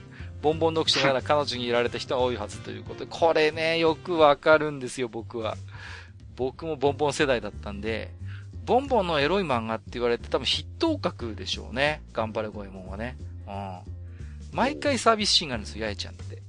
毎回大体裸になるか脱がされるか、あの、衣装が血に出るっていう、お色気シーンが必ずあるっていうね。これで目覚めちゃった男子も結構いたと思うんですよね。うん。もう我々っていうか、まあ、この3人では多分僕が多分ドンピシャボンボン世代なんで、うん、私はこれよくわかりますね、これはね。うん。えっ、と、1998年、ザ・キング・オブ・ファイターズよりレオナ・ハイデルン。ああ。物語に大きく絡んでくる軍人チームのメンバーにして、オロチの血に苦しむ姿はまさに、オロチ編の主人公の一人。裏コマンドで暴走したり、とにかく厨房には刺さったのです。出会ってすぐにキングオブファイターズを買い揃えたのは言うまでもないということで、覚えてます？レオナ・ハイデルンって。覚えてます、覚えてます。うんうんこれはね、うん。えっ、と、ラルフとクラークとこの子でしたっけ ?3 人は。チームとして。そうです。えっ、と、96からそのチームのはずです。ああああ、そうですね。はいはい。結構この子はでも人気があって、あれですよね、こう、暴走モードみたいなの、ね、髪が赤くなったりする、確かものもあったような気がするし、結構設定が重いのよね、この子もね。確かか、あの、コードネームみたいな感じなんだよね。ハイデルンは確か育ての親でさ。うん。いやあとね、えっ、と、敵型にオロチっていううん、うん。えーなんつうんだろう、妖怪みたいな、えーまあ、ざっくり妖怪みたいなはいはいはいはい。その血を受け継いでるんですよ。ああ、そうそうそうそう、そうでしたそうでした。レオナの父親を、その、ハイデルンっていうのが、うんうん。して、うん。で、レオナを引き取って育てたのではなかったかしらそ。んな感じでしたよね、確かね。うん、なんレオナの父親がそのオロチ白白血臭っていううんうんうん。方の幹部的な立ち位置だったんで、確か。そうそうそうそう。うんうんうんうん。だからなんかね、結構重い話をこう背負ってるというか、あとはそうね、やっぱりあの、軍人チームのリーダーですからね、言ってもね。うん、そういう、なんだろうね。まあ、ドロンジョ様とは言わないけど、やっぱ男、三人チームで男二人、女一人っていうそのパターンなんだよね。うん。こう一点っていう。萩和さんとかは結構キングオブファイターズとかプレイしてたんじゃないですか？いや、キンターズはやってないですね、ほとんど。やってない？あうーん。あの、一番最初のだけネオジオのカセット持ってるんですけど、はいはいはいはい。あーでもね、あの、難しいんですよね。あー、わかりますよヒン。ターズって。ああ操作がね、あの、うまあ、超必殺技じゃないですか。一つ、キングオブファイターズっていうと。ん。うん。そうそうそうそう。だけど、だんだん操作が複雑になってったのよね。この頃のシリーズ重ねるたびにね。うん。うんで、ちょっと正直こう、敷居がどんどん上がってった感は否めないかなと思います。うん。で、あの、まあ、前にも言ったと思うんですけど、うん。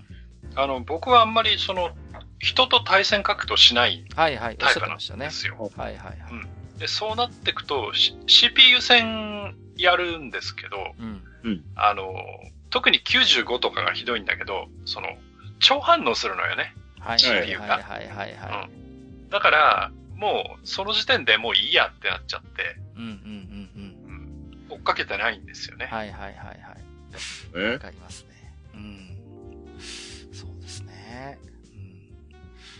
えーと、じゃあ、どんどん行きましょう。えーと、2003年から、スーパーロボット対戦アルファシリーズよりゼオラシュバイツァー。オリジナルストーリーとしてよくできた設定と仲間になった時のギャップから物語的にもキャラクター的にも守ってやらねえとという主人公に感情移入でき気持ちよくゲームに乗せてくれたキャラクターでした。最近は、えっ、と、OG で出てきても影が薄くて寂しい限り。割とあれですか、オリキャラの中では初期の頃から出てきた子でしたかね、ゼオラっていうのはね。っていうわけでもないですけどね。ああ、そうですか。うんうん。この子出てきた時僕はね、とにかく胸がでけえなっていう、えーおっぱいさんだなっていうのは正直ありましたけどね。うん。でもなん、なんでしょうね。この頃のオリキャラってゼオラもそうですけど、割と丁寧に作ってあるっていうか、その、キャラクターのなんかこう、深掘りなんかもちゃんとされ、やじ付けは深掘りもされてて、うん、ええ好きでしたけどね、僕は。うん。なんていうの？スーパーロボット対戦シリーズはその辺がいいので、うん。うん。だからね、なんていうの、うん他のほら、独立した作品をちゃんと持ってるキャラクターと比べても、そんなにこう、色あせって見えないというか、ちゃんとキャラが立ってるのはさすがだなと思いましたけどね。うんただ最近の、すいません、ロボット対戦僕あんまし知らないから、あんま言えないけど、なんかキャラがいっぱい出すぎてて、なんか昔みたいに個々のキャラクターのそういう味付けみたいなのがなんか、ちょっと薄くなってるんじゃないかなっていう印象も正直あるんですけれどもね。どうなんでしょうかね。それはもう、あの、主人公キャラが一作ごとに大体変わるようになってしまって、うんうんうん。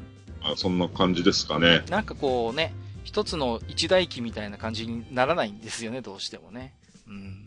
まあ仕方がない、仕方がないのかな、その辺は構成上。えーと、さてと、えー、来ましたよ、いよいよ。えー、はてなはてなはてなということで、年代はね、伏せてますけど、君が望む永遠より、えー、早瀬瑞希。えー出た。ノートパソコンを手に入れたばかりの頃にやったゲームだからか印象深い。ルートはあるものの物語上は決して主人公と結ばれない彼女がエンディングに向かうにつれて心の闇があらわになる姿に背徳感すら感じながらゲームをプレイしていました。もう A、もちろん成人指定コードを守っていましたとも、しかしプレイしたのはいつの頃だったかということで、出ました。えー、今日あえて避けてきましたけれども、えー、エロゲーです。はい。まあ、一般作品もあるんですけどね。あの、確かコンシューマーにも移植されてましたよね。うん。まあ僕は Windows で遊びましたけど、うーんと、OVA も僕は持ってますね。はい。これは声優さんの話しちゃっていいのかな？はい。えー、OVA 版は高橋千秋さんでしたね。はい。うん。そうですね。うん。へー。そうですよ。キンキングなんだよね。チアキングなんです。そうなんです。あのね、いい演技するんですよ。OVA 版で。早瀬美月ってすごいこう、まあ、この、あれなんですよね。君が望む永遠の、の、なんかこう、キーマンになるキャラクターでね。うん。うん一番近くにいるんだけども、だけどこう、ちょっと遠いっていうか、心をなかなか通わせられないっていうジレンマがあってね、この子はね。うん。うんうんうん。で、な、なんていうのかな、元々の Windows 版のそのゲームで、もうすごい切ないストーリーを背負ってるんだけど、それがすごい人気があったのか、あれなんですよね。あの、テレビアニメとかは多分この三月ルートが、まあ、生死というか、正規ルートになってるような話だったんですよね。うん。へー。そうなんですよ。で、こうまあ、ちなみにこれ、あれですか、ドミーさん遊んだことないですかこのゲーム。知らないです。ああ、知らない。あ、そっかそっか。うん。はいえっ、と、エロゲなんですけど、あのーえ？まあ、ちょっと、ゲームの中でちょっと時系列がこう少し変わるというか、若干間が空くところがあってね。そう。うん一章二章で分かれるんですよ。うん。で、最初は、うんと、高校時代なのかな。はい。で、うんまあ、あの、なんとなくこう、あのーこう、近づくん、近づ、あの、きっかけがあって近づくんですね。まあメインヒロインがこの子じゃないんですけど、はいうん。その子のために、あの、主人公に近づいてくるんですね。あの、し友達だから、その、はるかって女の子だったかなうん。ところが、ミイラ取りがミイラになる感じで、この子が好きになっちゃう。そう。だけど、三角関係なのね。はるかが親友だからさ。うん。うんそうそうそうそう。だけど、まあまあ、これ以上言うといろいろネタバレになっちゃうんだけど、なかなかその辺はね、ジレンマがあるのよ、ここに。そう、うまくはいかないんですよね。うん。あの、そうなんちょっとメインヒロインが大変なことになっちゃって、彼女はいろんな思いを抱えながらも、あの、主人公を支えるっていうそういう筋書きになってて、とても印象深いんですよね。うんえ。ーで、非常に心理描写がね、難しいキャラなんですけど、OVA 版は見事に高橋千明さんが演じられているのが僕も印象深いですね。マスターはどうですか？この辺は。いやー、あのーいいキャラですよ。うん。いいキャ本ラ。いいキャラ、本当に。うん。うん。ちょっとね、考えさせられるよね。あの、要はその、まあ、大きな転換があって、まあ、一、いなんつうのかな、二部構成みたいになっんですよ、ゲームがね。そうなんです、うんちょっと間にね、時の隔たりが入るんですよ。そうそうそう。うん。で、その、一部のラストでお祭りがあるんですよう。ん。そうそうそうん。で、お祭りで、最初その主人公と、この美月が一緒にお祭りに行くんだよね。う。そうです、そうです。そう。で、そこで、私にも何か買ってよっていう話になって、おもちゃの指輪を買ってもらうっうんあ。そう。ていうところがあって、はい。もうね、切ないっすよ。切ないのよ。ここは切。ない。あのね、これ、昔愚者級で夏祭りの話をしたことがあるんですけど、うん。やっぱり夏やす、夏祭りって、一つ事件が起きるんですよ。やっぱり。そうそうそうそう。その、やっぱり死の匂いを一つ持ってるしね、確実にね。そして夏祭りの後には別れがあるっていう、まさにね、こう、そういうものを持ってるんですよ。このゲームは。で、ところがそこで終わるわけじゃなくて、そこから時が流れて、いろんなことがあって、まあ、主人公のそばに彼女は常にいるんだけれども、なかなかこう、はるかとのこともあって、心を通わせるきっかけができない。で、またはるかが、まあ実際はるかがちょっとこう、ね、こう、うんまあ、昏睡状態っていうのが少しこうね、目覚めない状態になってしまって、それがまた彼女が覚醒してね、当時の3年前かな ?3 年前の記憶のまま彼女が戻ってくるんですよ。そそういう話なんですよ。で、だけど、もう周りは3年経ってる。美月も確か OL かなんかになってんの、もうこの頃には。だけど本人は、まだその、学生時代を生きてるわけ、はるかは。うんそれを最初なんとか隠そうとするんだけど隠しきれなくなって、みたいなところがあって、で、美月も自分の心の変化を自分で途中から意識し始めて、はるかとでも主人公はもともとくっつこうと思ってたし、うーんっていう、まあちょっとこれ以上語るとあれですけど、そういう、そういうキャラなんで、いいんです。はい。だいぶ語ってしまいましたね。なんかエロゲの話だったら急に生き生きしてきましたけどもね。はいえ。まあ本当この頃のアージはいいと思います。はい。えいーい作品です。うんこれは、あの、非常に、なんつうか、その、エロゲーなんですけど、やってて、こう、先が見たくなる。うんその、エロが見たいという意味じゃなく、そのストーリーを追いたくなるうん。そうという、なんです。いいゲームですね。いいゲームです。おうはい。あと、主題歌も良かったよね。いやーよかったですね。うん主題歌も切ないのよ、もうね。なんていうのかな。本当に、こう。結構ね、でも、あのーなんだっけ、ネクストシーズンとかって曲だったかな、オープニングが。で、あとは、さたかはし智秋さんも歌っててね、Still I Love You っていうタイトルなんですよ。歌ってんのよ、早瀬水月役として智秋さんが歌ってる。この辺も大変聴かせる曲でございます。はい。なんか、時間取っちゃった、いっぱい。えっ、と、2004年から、えっ、と、フェイトステイナイトより、マトウサクラ。この辺になってくると、ドビンさんも入ってこれるんじゃないの、うんいやいや、ね、最後に大感動があるわけですが、わかりやすく嫉妬したり、耐えたりという叶わぬ恋をしている感じがすごくよく、目を、目に閉じて胸を張って、ドヤみたいな表情の立ち絵がかなり好印象でした。最初期の人気投票忘れましょう。古い話です。それとプレイ時期については前期の通りということでね。はい。この辺になってくるとドビンさんも絡んでこれるんじゃないですか？ええ Fate/stay nightの頃の間桐桜って、こう、なんかね、おせっかい役というかなんかこう、ね、女房役の後輩みたいな雰囲気がありましたけどもね。うん、ただまあ、ルートによって全然印象が変わってくるからああ、ね。そうですね。うん。割と新エンドはこの小絡みじゃなかったっけ？ステイナイトって。だから、新ヒロインは彼女ですよ、多分。そうそうそうそう。ですよね。うん。最終的なエンディングのヒロインは。そうなんですよね。うんうん。だからその辺がこう、入れ子構造になっていて、彼女って日日常の象徴なんですよね。あの、シロにとっては。一番なんていうの？現実を思い出させてくれるはずの彼女なんだけど、実は物語の一番深い部分に食い込んでるのも彼女っていう仕組みになっててね。うん。で、ちゃんと丁寧に伏線張ってあるんですよね、その辺が。だからルート回帰が確か彼女が一番最後で、そこで、あ、今までの行動の意味が、みたいなのがわかるっていうのが彼女の面白いところ。うん。なんかあれですね、こう、アスラーダさんって結構こう物語性のある、やっぱヒロインをなんか後半はあれですね、押してきますね。うん。えいや、わかりますわかります。え。で、まあそんな、桜がはい。メインヒロインのヘブンズフィール編が、はい。ついにアニメ化して、そうですね。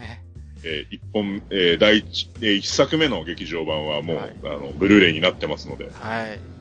ぜひ見よぜひ見よう。私も、この頃でも、なんだろうな、2004年当時ですけど、えー、人気投票振るわなかったんですよね。振るわなかったんですよ。サーバントに抜かれるという屈辱を味わってたはずですよ、確か。えー、2009年から、えーと、化け物語より羽川翼。作品内で決着がつくことですが、決して叶わない行為をしているのに、淡々とした口調で主人公に接する姿は、テレビ放映中に傷物語を読んだ身としては、どうしても荒らぎ許すまじという気で見てしまいましたということで、う。物語シリーズはドビンさんいかがですか？あの、ブルーレイ全部持ってます。あじゃあ、僕、羽川翼、なんでしょうね、非常になんか現代的なヒロインっていう匂いがするんですよね、この辺になってくるとね。こう、なんだろう、今までのそういうステレオタイプななんかヒロイン像とはやっぱり一線を画す。まあまあ、西尾維新だからね。一癖も二癖もあるのが、まあデフォではあるんだけれども。うん。どうですか？羽川翼はどういうふうに見てました？ドビンさん的には。まあ、あの、素直なキャラクター造形としては一番素直なヒロインですよね。うんうんうん。そうですね。はい。なくては。うんうんうんでもね、やっぱその、さっきの桜の話でもないけど、実は裏にはっていうのがうん。うんうんうん。そうなんです。全やっぱりだから、うん。やっぱアスラーダさんのこう、やっぱルートも見えますよね。なんかこう、日常の匂いを醸し出しつつも、そこでは決して完結せずに、ええ。その下に二底、二枚底、三番底があるみたいなキャラクター。うんうんうん。そうなんだよね。そう。羽川翼も決して家庭環境が恵まれた女の子じゃないのよね。決してっていうか、まあ劣悪な方でしょ。劣悪ですよね。虐待に近いような環境だもんね。うんうんだから、なんでしょうね。的藤桜にしてもやっぱりこうさ、やっぱ出自が結構特殊で、ね、苦労してるから、やっぱなんかその辺が燃えるんだろうな、きっとアスラーダさんは。なんかわかりますね。はい。えっ、と、2013年から、えー、ラブライブより高坂ほのか。ついにラブライブまで来ましたよ。えーコンテンツ内でスポコン要素を一番に感じ応援するのはこの子だなと思ったのです。ええお金と時間を落とさせていただきましたとも。と、長々と書いてしまいましたが、何せ文法が多い分、上げればキリがない。そして、自身の二次間、二次元的恋愛会に歪みを感じてならない。そうですね。あと、ハイスコアガールの日高とか好きですね。送っておいてなんですが、精神的に火傷どころの騒ぎじゃなかったな。皆さんのお話楽しみにさせていただきますといただきました。はい、ありがとうございます。最後にラブライブで締めるというね。うん。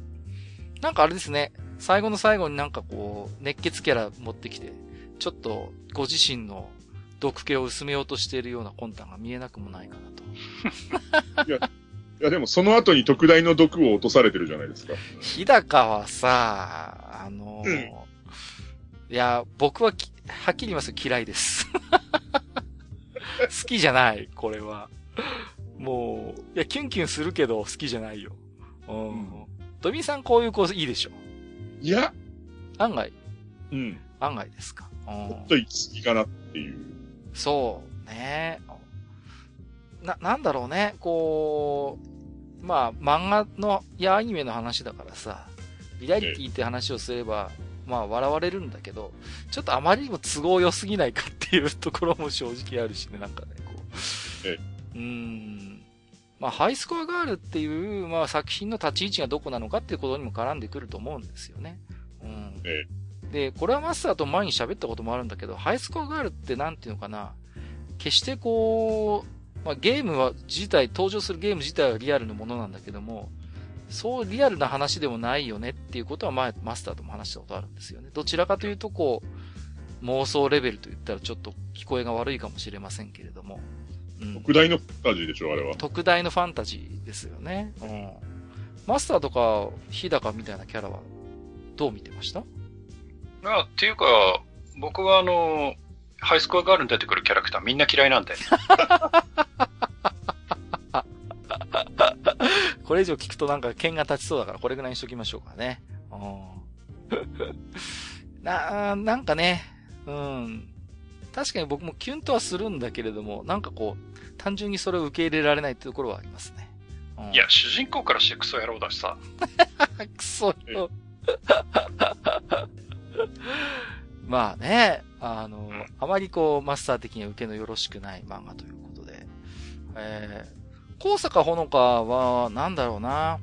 やっぱり、こう、僕もそんなにこう熱心にラブライブを追いかけてる人間ではないんだけれども、だけど応援したくなるっていう気持ちはすごいよくわかる感じだし、やっぱこの、ね、なんでしょうね、熱血会って前、愚者級でやりましたけども、非常に応援したくなる熱血を持ってるんですよね、なんかね。そういうなんかエネルギー感を持ってる子なので、なんかすごい見てて元気になる。応援しててこっちも元気になるっていうキャラクターですよね。うん。だからそんな、ほのかと日高が並び立つアスラーダさんもなかなか興味深いなという気もしますけれどもね。はい。えー、ありがとうございました。もう、僕は嬉しいです。こういう置き手紙をいただいて。もう一つ、えー、黒柳小鉄さん、いただいております。ありがとうございます。えー、過去して色あせた便箋に金国流の文字で置き手紙が書いてあるって書いてますね。はい。えー、萩谷さん、カッカさん、ドビムシさん、こんにちは。今回の僕の二次元恋愛遍歴というテーマに、矢も盾もたまらず筆を取りました。粗相をするなら自分の庭でと言われるとそれまでなので、つつましく性癖を吐露させていただきます。ありがとうございます。まあ、ご自身でポッドキャストされてますんでね。えー、生来浮気症なもので、最初の妻が誰だったのかさえ、もう遠い記憶ですが、ここに思い出せる限りを記憶します。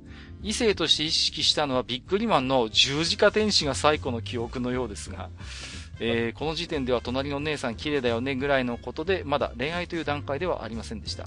ピンクのレオタードはずるいと思います。ということで、十字架天使ですよ。これ。もう、かなり古いです。まあ、ただ十字架天使ってこう割と、その後も人気キャラでね、あのー、シール自体も何枚も出ますからね。あとは、あの、アニメのビックリマンだと割とヒロイン枠ですからね。どの辺の十字架電子なのかなってもちょっとありますけどもね。うん。いや、でも十字架電子のレオ、ピンクのレオタードは確かになんかわかるような気がする。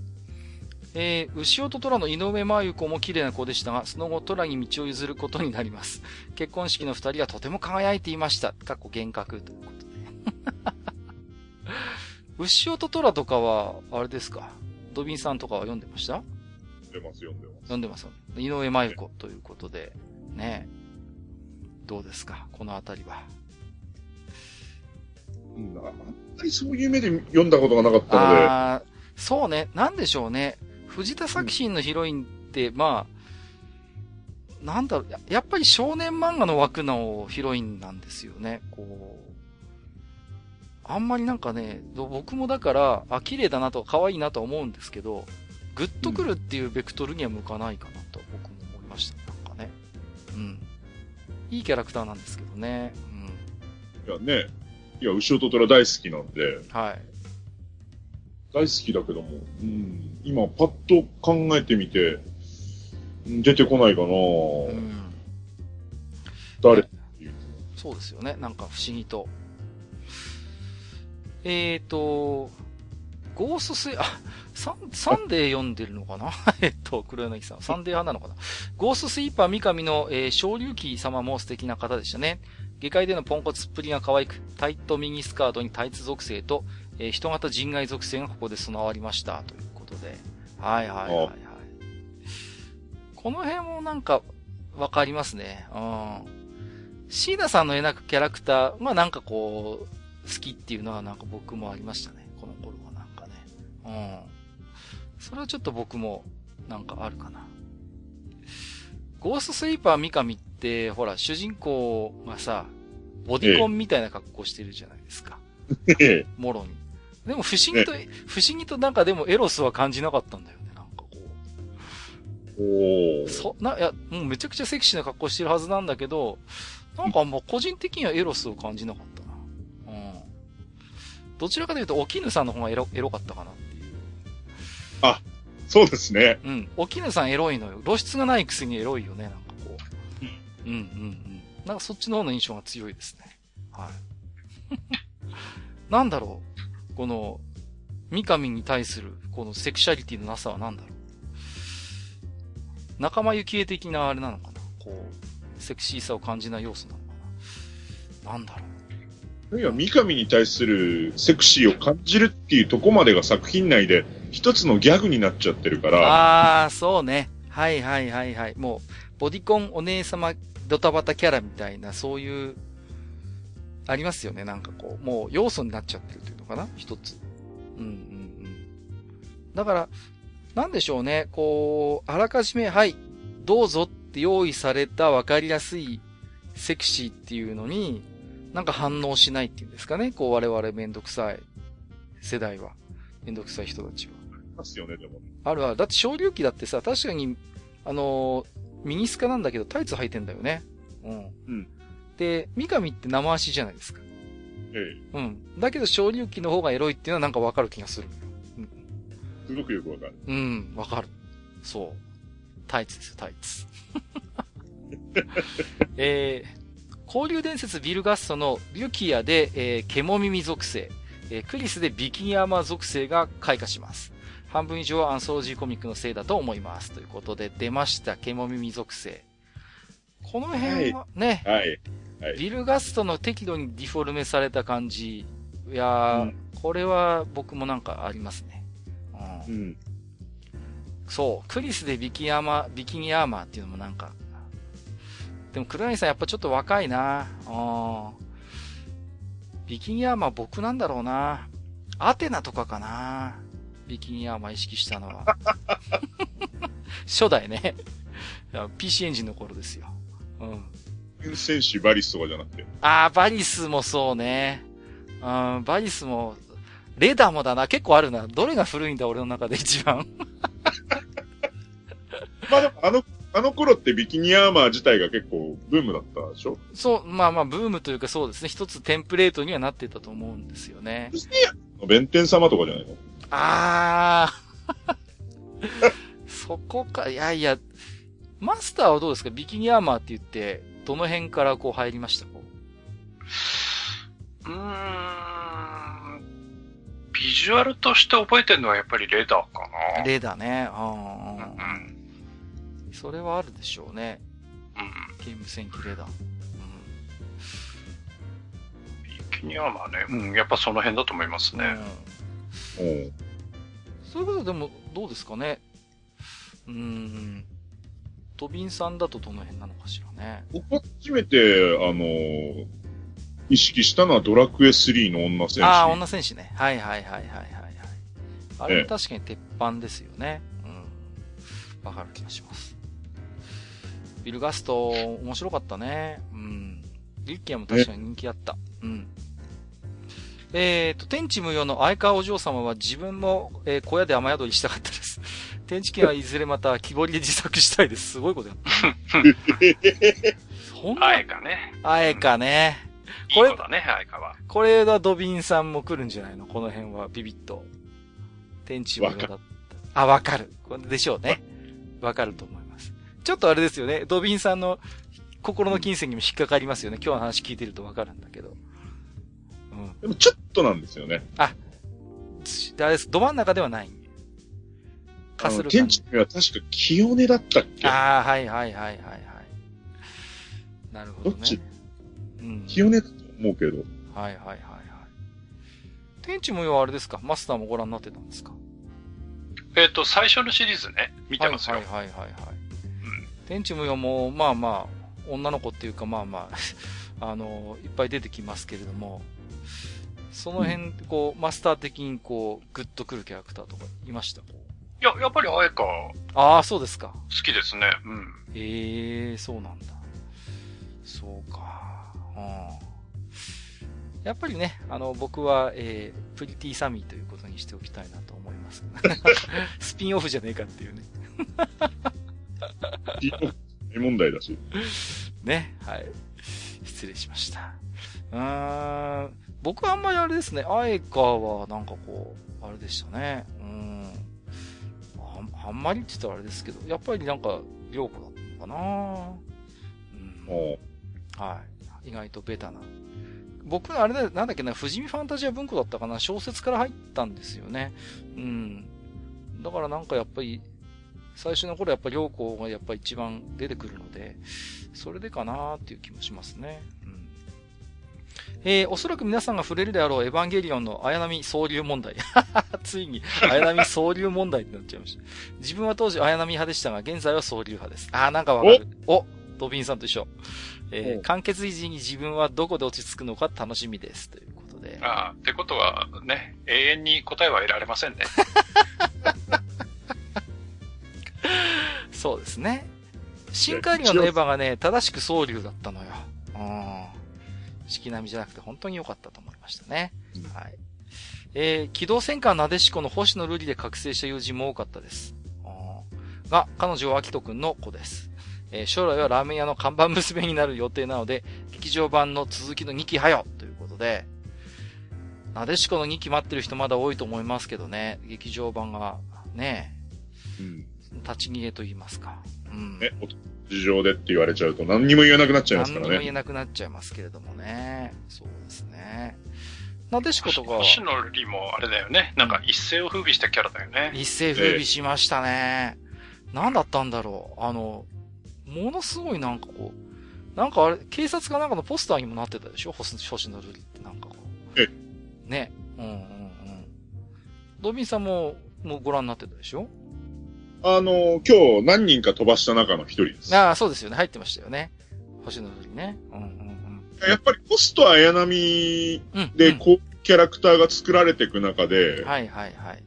そういうキャラクターだけどもちゃんと、その、明確に感情は持ってるみたいな走りの、でうんうん。キャラうんすかね。だから、あの、綾波ほどなんかこう、なんていうのかな、あの、機械的でもないし、うん。かといってなんかじゃあ血の通ったようなパッションがあるかというと、そういうのもあまり表には出さないタイプでね。うんうんで、案外でもあれなんだよね。案外出自はちょっと綾波ばりに重いのよね、実はね、確かね。そうなんですよね。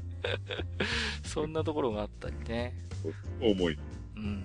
僕はね、ほら、桑島宝子さんが好きなので、やっぱゆりかでしたけどもね。うんお。そうそうそうそう。エンディングテーマ歌ってましたね、宝子さんね。うん。ええそうそうそう。えーっと、星野瑠璃ね。これは確かに一大ムーブメント。えー、ドラクエ5では迷わずフローラさんを選びました。なのにリメイクではデボラを選びました。だって人は一度ギャルに回帰するのですから。しませんかそうですか。あーしはそう思うし。ということで、えー、出た。このゲームの話ですけど、ドラクエ5の嫁問題ですよ。ええドビンさんは最初誰を選んだのかな？フローラかな？僕はビアンカです。え？あ、本当ですか？あれ？属性的には？選んだことがないです。え？ビアンカ以外を選んだことがないですあ、。本当？ありえない。うん。リメイクでも迷わずビアンカ。あのね、リメイクはね、興味本位でデボラで1回やったことあるけど、ああ、なるほど。はいはいはい。あの、お詫びにビアンカで3回やりました。お詫びに、お詫びって。マスターはこの3人だと、まあ2人でもいいですけど、デブラない時代ですと。いかがですか？やっぱビアンカだよね。ああ、そうですか。うん。はあやっぱり、あれですか。いや、あの、やっぱりね、自分が幼馴染属性持ってるんだと思うんですよはいはいはいはい。うん。確かにね。あのさ、僕はフローラを最初選んだんです。スーパーファミコンの頃にね。うん。そのさ、でも、フローラを選んだ後のビアンカのこう、けなげなことというかさ、もうなんか、申し訳なくなっちゃってさ、なんか、フローラを連れて、ビアンカに話しかけた時にさ、なんか、必死に日常を生きてるような感じがしてさ、うんだって、アンディだって結構、そうそうそうそう。ね。かわいそうだったよね。なんていうね。うん。ええ確かに。だから、僕だから、いたたまれなくなって、フローラ選んだ後、一回ゲームやり直してビラン、ビアンカを選び直しましたからね。なんか、泣けてきちゃって、なんか、申し訳なくなって、ビアンカに。もう、ごめんって、本当になんか、あの、持参金とか、なんか目くらま、目くらまされました、僕、みたいな感じで、本当すいませんでしたってなってさ。リメイクでデボラを選んだんですけど、えデボラってなんか本当になんか途中までつっけんどんで、もうなんかさ、ほんとツンツンしてるんだけど、最後のラストダンジョンのところでいいセリフ吐くのよね、彼女は。えそうなのよね。そうなの。あれ、あれが全てだと思います、デボラは。あのね、僕、キャラとしてはデボラが一番好きです。あー、なるほどね。わかりますよ。うん。えーと、続き。アイドルマスターの木更木千早さんはキャラメイクできる系ゲームで再現しやすくよく参戦させていただきました。ただし人口症状を除きます。嘘ですって書いてます。ああ、あ、もう、これは、これは敵に回したと思いますよ。一定層。千早推しなんですね。うん。ね。はい。千早。いや、いいですよね。こう。ええ千早のいいいいところっていうか、その、まあ、初期の頃ですけど、アイドルというものに対しての葛藤を抱えてるじゃないですか、彼女は。ええ自分は歌がやりたいんだと。歌が私を表現できる、その、最適のやっぱり表現方法であって、ええアイドル活動なんてみたいなところが正直あるんじゃないですか。こうえでもだんだん成長していく中で、その、彼女の中での意識が変わってくるんですよね、その辺がこえそうなのよう。。そこがね、この、千早のいいところ、いいところっていうグッとくるところですね。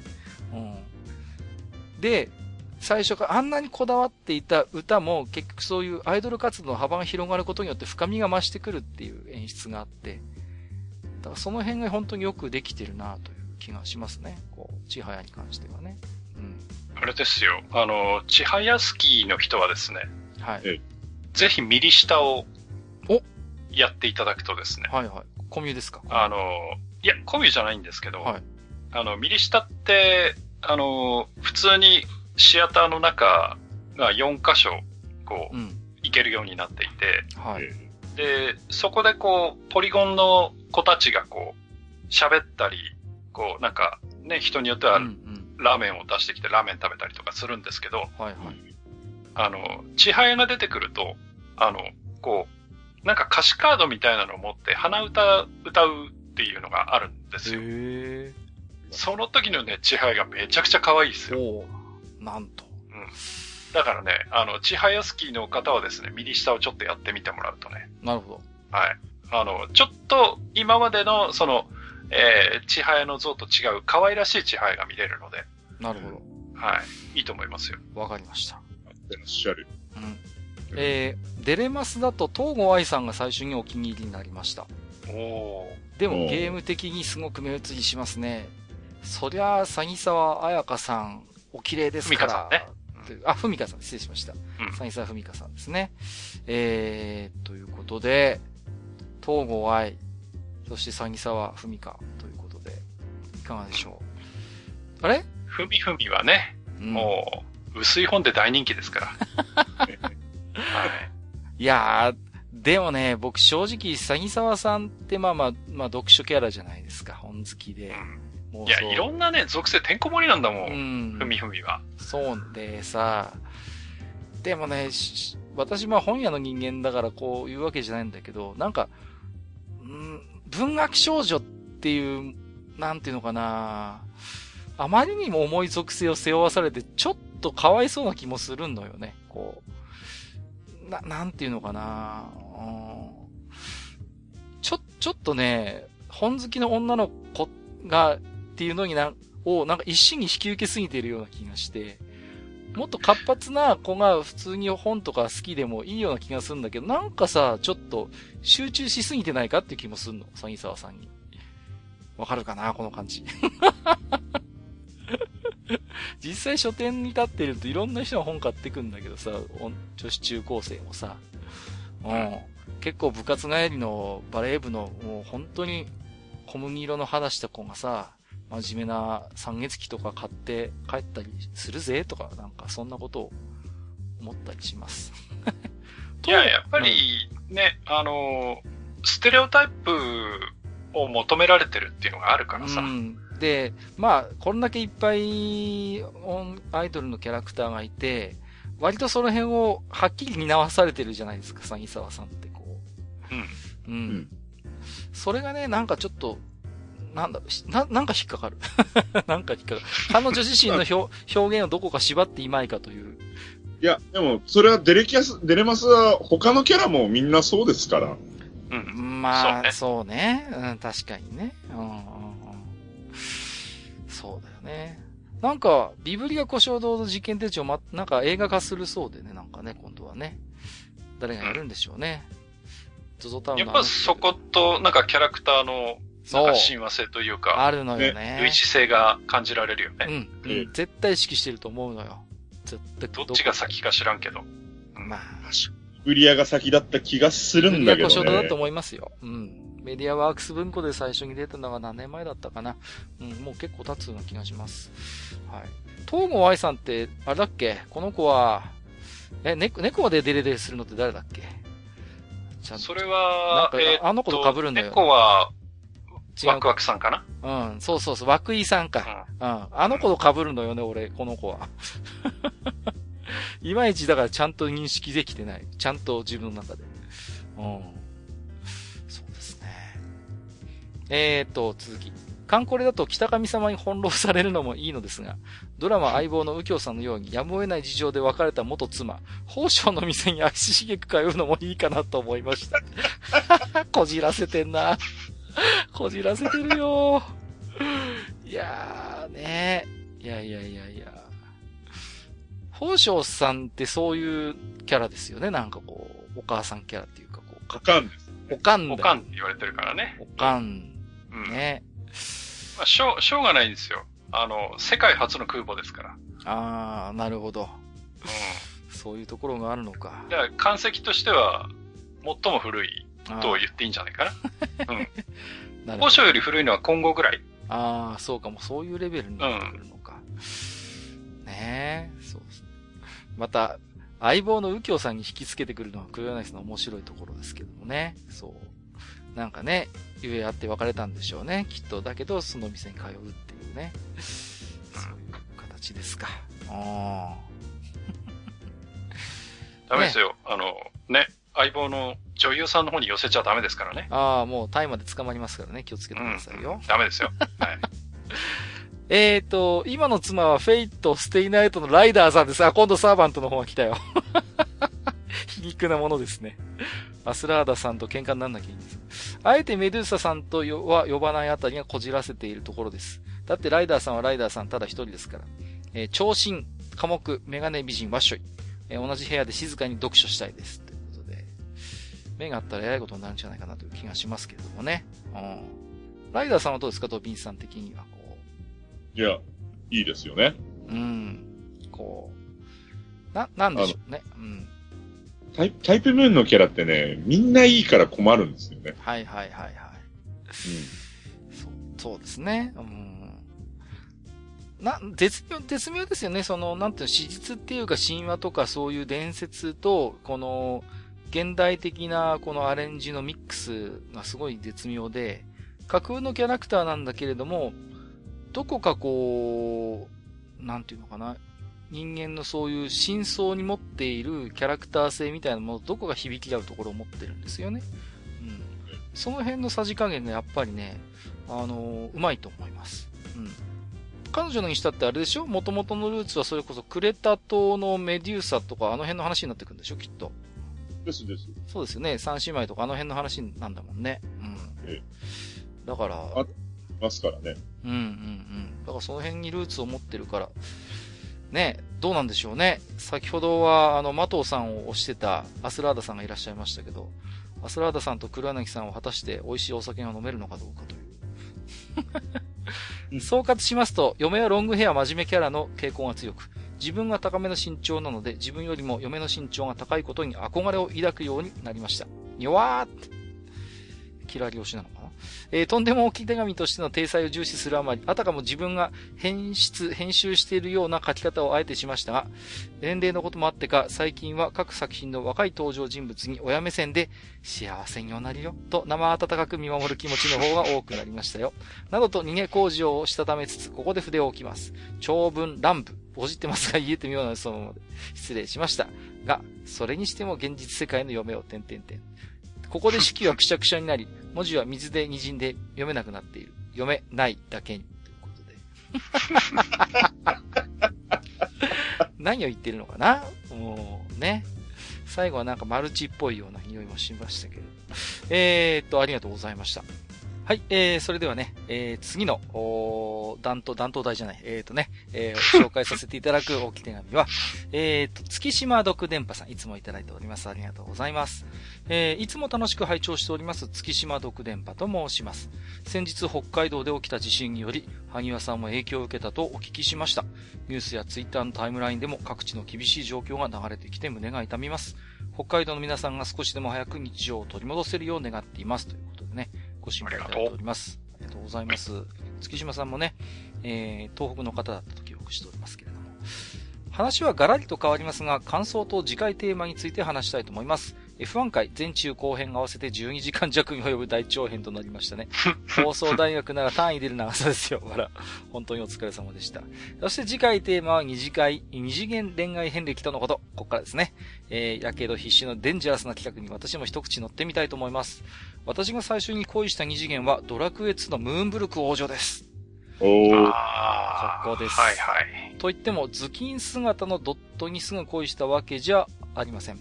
攻略本に載っていた水の羽衣を着た王女を見た瞬間、こんな可愛いこと冒険していたのかと気づいた瞬間に得られました。これ以降ドラクエガールズに煩悩の脳殺され続ける人生なのですが、そこは割愛しますといただきました。ありがとうございます。ムーンブルクの王女ですって。うん。うん。ああ、このイラストか。はいはい。ああ、今見てますか？その水の羽衣の王女。よくあの、この頃のドラクエの公式ガイドブックって、あの、そういう装備品の紹介で結構イラスト載ってましたよね。なんか、えうん、よく覚えてるんですよね、この辺はなんかね。で、ムーンブルクの王女って普段はほら、なんていうの？ズ、ズキンっていうのなんかあの、なんかしてますよね。なんかこう。ええ。だけど結構髪がね、あの、ランチさんみたいな感じに結構ふわっとしてるよね、実はね。うん。そうそう。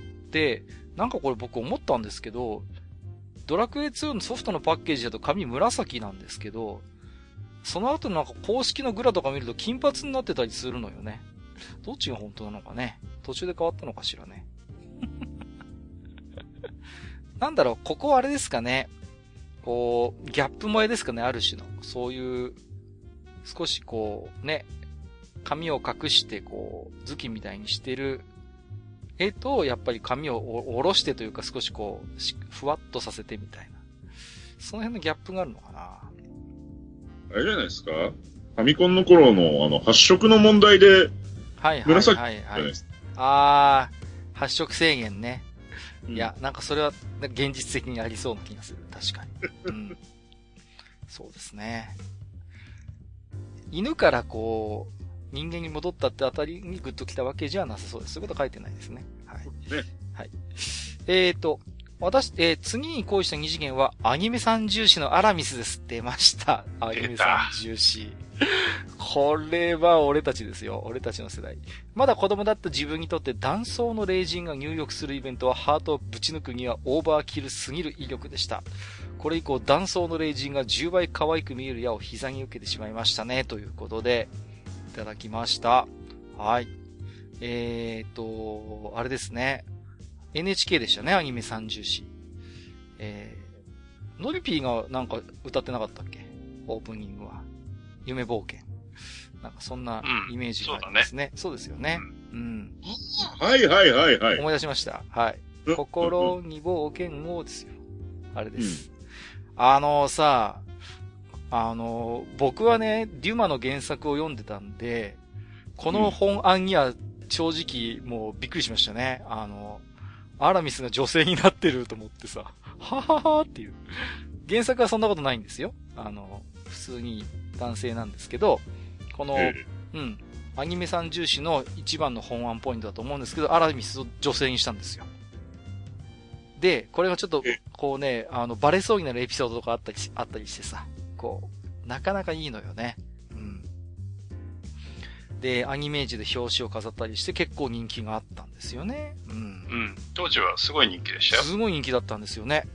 うん。結構あれですよね。女子からも人気あったんですよね。この頃のアラミスって。うん、そう、やっぱり。男装の霊人ってやっぱりこう、割と、なんていうのか、女の子も憧れる存在みたいでね。うん。うん。やっぱりありますよね。まあ僕の中で男装の霊人って言って、やっぱり、最初に出てるのはやっぱりリボンの騎士ですけどね。うん。どうしても。そっから、またね、まあちょっとまた手塚語ると長くなるからやめときますけど、アラミスってでもあの、リボンの騎士みたいな、ああいう、ちょっと色気みたいなのはあんまり、まあ NHK だからっていうのもあるのかな。あんまり出しませんでしたけども、たまにあるのよね、そういう女性を意識させるような演出が。うん。その辺がやっぱりたまらないですね。うん。まあ、リシュリューが本当にあの悪い奴に描かれててね、世界史で後で学び直した時には割と優秀なやつじゃんと思いましたけどね。次に恋した二次元は王道オブ王道、ナディアですね。やっぱり出ました。うん、NHK は私の膝に何本矢を入れば気が済むのか。これ以降、褐色の女の子が10倍可愛く、以下略ということで。まあ、ナディアもやっぱり全国的に通ってると思いますよ。うん。まあ、月島独電波さんが幼少期でどちらにお過ごしかわかりませんけど、もし僕と一緒の東北だとするならば、やっぱりね、こういう NHK アニメって結構やっぱ大きいんですよね。こう。うん。で、割とアニメ雑誌でも、アニメージが多分多かったと思うんですけど、ナディアは。うん。しっかり取り上げてくれるから、なんか、話題に参加できるみたいなところがありましたね。うん。えー、その後は桜大戦のマリア。えー、ヴァンパイアシリーズのフェリシア。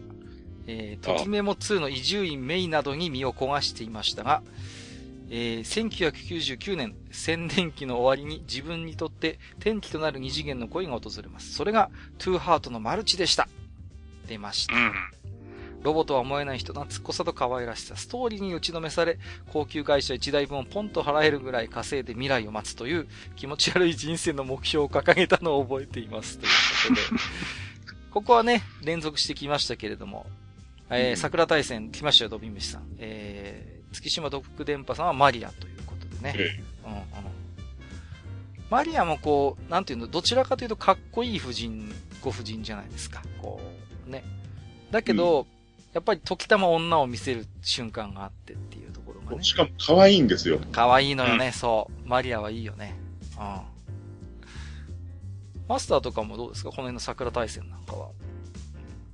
あまあ、最初はね、王道で桜ルートでやりましたけど、はいはいはい。まあ、お気に入りは僕はコーランでしたね。ああ、コーランですか。いや、なんか、わかるような気がしますね、萩谷さん。うん、えっ、ー、と、格闘キャラ来ましたね。えっ、ー、と、ヴァンパイアシリーズのフェリシアということで。はい。格闘キャラ、うん、フェリシアも結構人気ありましたよね。うん。あれ？えー、っと、レイレイと結構二分を、レイレイでしたっけ？あの、うん。ですよね。まあ、あとモリガンもいるね。ああ、そうか。まあ、みんな人気キャラだな。あし、あ。うん。大穴で QB ってのもいるから、結構ヴァンパイアシリーズの女性キャラは、あれですね。もう皆さん、ええ、安定して人気がある感じですね。あの、2、2っていうか、そっちまで含めるとね、バレッタとかもいるし。ああ、そうですね。うん。うん、うん、うん。いるわな。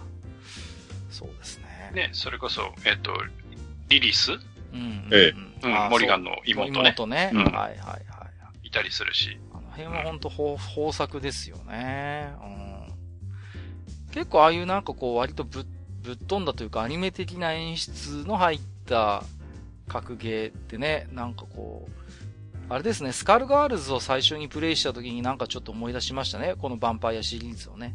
かなり露骨に影響を受けてるように思いましたね、スカルガールズはね。確かに、確かに。うんうんうん。アニメ的演出とか、やっぱりなんていうのかな、こう、物語も含めて多分ヴァンパイアシリーズのかなり影響下にあると思いましたね。うん。えーと、それから月島独電波の起きて雨に戻りますけれども、えーと、伊集院メイは、えーと、決めも2か。伊集院家のお嬢さん。ですね。えはいえはいはい。あの、忘れてた。これだって絶対ドビンさんが入るでしょ、この、もう。本当に申し訳ない。ご令嬢でさ、ね、本当に周りを振り回すようなわがまま娘でさ、うんで、時折塩らしくなって可愛いっていうパターンじゃないですか。ね伊集院明はね、あの、私服が可愛いのよね。そうなのよ。私服が可愛いの、この子は。うん、わかる。うん、うん、うん。いました。僕も忘れた、伊集院明。うん。ここは入って、5週ぐらいしたんだけど、やってんな やってるなああ、楽だったな、これは。深く、あー、ドビンさん深くを取ったということで。ええ。えーそして、えー、満を持して千年期の最後ということで、マルチということでね。これはあのーもうね、弦を尽くさなくても大丈夫でしょう。えー、愚者の宮殿でもトゥーハーとかやってまして、マルチについてはストーリー解説もやってますのでね。本当にこの子はね、もう、けなげさのゴンゲですよ。うん。で、ね、本当にストーリーも相まって、本当にこう、なんていうのかな、うん。グッとくるキャラクターになってますからね。ぜひともね、あのー未プレイの方は、多分なんか今、有名作で移植もいっぱいされましたからね、遊べる環境あるんじゃないかなと思います。えー、それから、えっ、と、エロゲーやギャルゲーをプレイするようになり、墓木戦争の真っ只中に落ちていきました。いいね、この感じ。もう、墓木はもちろんのこと、家族計画、水色、夜が来る。夜が来る。えー、月姫などが王道ですが好きでしたね。ちょっと一応お礼申し上げておきます。ありがとうございます。えっと、た ただ大好きなソフトやキャラは増えましたが、作品として好きというものが多く、二次元の恋とは少し違っていたと思います。そうしているうちに社会人になりプレイ時間が格段に減りました。このまま二次元への恋を味わうことはなくなるのかと漠然と思っていた頃、コナミから DS ソフトラブプラスが発売されました。出ました。あ軽い気持ちでプレイすると、小早川凛子という子が丹下桜ボイスでツンケンしており、つい構いたくなるキャラでした。そして毎日つい構うことを続けていった結果、どっぷりハマってフォーリンラブ。えー久しぶりに二次元の恋を味わうことになりました。しかしその後、ラブプラスシリーズは、今前のゲーム切り捨て方針によって一気に下火となり、私を今前絶対許さまん、許さないマンと化すのですが、その話はいりませんね、ということで、いただきております。いやー、ラブプラスですよ。うん。いや、あの、なんでしょうね、DS っていうあの、やっぱりこう、持ち運びができる、やっぱり媒体であることを、あそこまで活かした、なんていうのかな、美少女ゲームってね、やっぱり新鮮でしたよね。こう、社会現象になりましたからね、やっぱラブプラスはね。う。うんん。あとその攻略後が遊べるっていうのがまた、そうそうそう。あの、その後があるっていうの大事なのよね。ええそうそうそう。そこなんですよ。今までだったらだって、まあ、なんていうの？恋が成就してめでたしめでたしで終わるんだけども、そこから日常が始まるんだよね、このゲームはね。そうそうそれ。がすごいんですよ。やっぱり。うんうんうん。もう、付き合い始めた先があるっていう、それがだから、ゴールじゃないんだっていうのが、やっぱりすごかった、このゲームをね。で、ね、非常にコンテンツとして価値があったはずなのに、あの会社はね、それをわざわざ投げ打つようなことをして、ね、いや、月島独電波さんだけじゃないと思いますよ、本当に。コンマイ絶対許さないマンっていうのはね、大量生産されたんじゃないでしょうかね。うん、ラブプラスだけの話でもないしね。そうなんですよ。本当に様々なコンテンツを、あれだけのね、資産を持っていながらにしてと。いろいろ言いたいことはありますけど、あの会社にはね。うん。それ一本になっちゃいそうだからね。ああ、本当にね。な、なんでしょうね、こう、うーん、あの会社、うん、まあ、脱線するからやめときますわ。いかんいかん。えー、そのまま今に至り、ガルパン、デレステのキャラが好きですが、娘のような目線で見ることがほとんどで、今、続婚のキャラはいませんね。これから先はわかりませんが、おいらくの二次元恋愛なんてのもあるんですかね。朝ゆえに異様に長く、その上べらぼうに気持ち悪い話となってしまいました。本当にすみません。お三方の判断で読んでいただかなくて大丈夫です。次回も楽しみにしております。全部読みました。ありがとうございます。大丈夫です。ね、その前にも気持ち悪い、あの、おじさんたちがいっぱいお話ししてます。何も心配することは、えー、ないかなと思いますけれどもね。うん。どうですか？こう、月島独電波さんの、こう、遍歴と言いますかを見てますとね。やっぱりいくつか流れはあるように思うんですよね。こう。うん。うん。まあ、マリアなんかはね、やっぱりこう、アラミスの断層の霊人の、やっぱり、ちょっと流れを組んでる要素もあるかなと思いますし、ね、結構ね、あの、お姫様属性を感じる。ああ、そうですね。わかります、わ、かります。そうそうそうそう。あの、小早川凛子も一見ガサツなんだけど、やっぱりあれなんだよね。ちょっと育ちのいいところを見せたりするところあるのよね、この子もね。うん。なんか、ある種の上品さっていうのかな。うんうん。ね。ラブプラスってちゃんとやったことがないからな。あ、そうなんですか？あららら。うん、そうですか。僕はやもうやりましたね。これは。なんかスマホゲーになるとかならないとかってあなんかね、どうなったんですかね？ありましたね。そんなニュースも。まあ、まあ、こんまいだから。期待するだけ無駄なような気もします。うん。はい、なっても、それガチャゲーでしょ。まあね。まあね。うん、そんなもんでしょ。もう こんなもんでしょとか言って。バッサリですけど。えー、ありがとうございました。えー、ね、伊集院名誉指摘していただいたことに大変感謝している方が方におります。本当にありがとうございます。この子を出してくれてありがとうという、ね。えー、えー、天ぷら内藤さん。初めてツイッターでなく投稿フォームからお便りさせていただきます。二次元恋愛遍歴ということで、私の思考からキャラクターを当てていただきたいと思います。ということで、そういう思考でした。ミコ、挑発、人海。ヒント、人間になった時は大層驚きました。A ということで、ここまでだったんですけど、置き手紙。これはもう簡単ですよね。えー、っと、タクティクスオーガーに出てくるオリビアっていう子がですね、えー、それじゃないかなと思いますね。人外というのはね、あの、違いますけどね。よくゴーゴンって揶揄されてたんで、そこから来てると思いますけども。えっ、ー、と、フォリナー4姉妹の、えー、ま、え？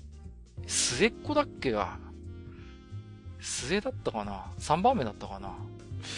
いまいち覚えてない。じゃない？セリエ、シェリー、えー、っと、ん？違うや。セリエ、システィーナ？スティーナ？シェリー、オリビアかな？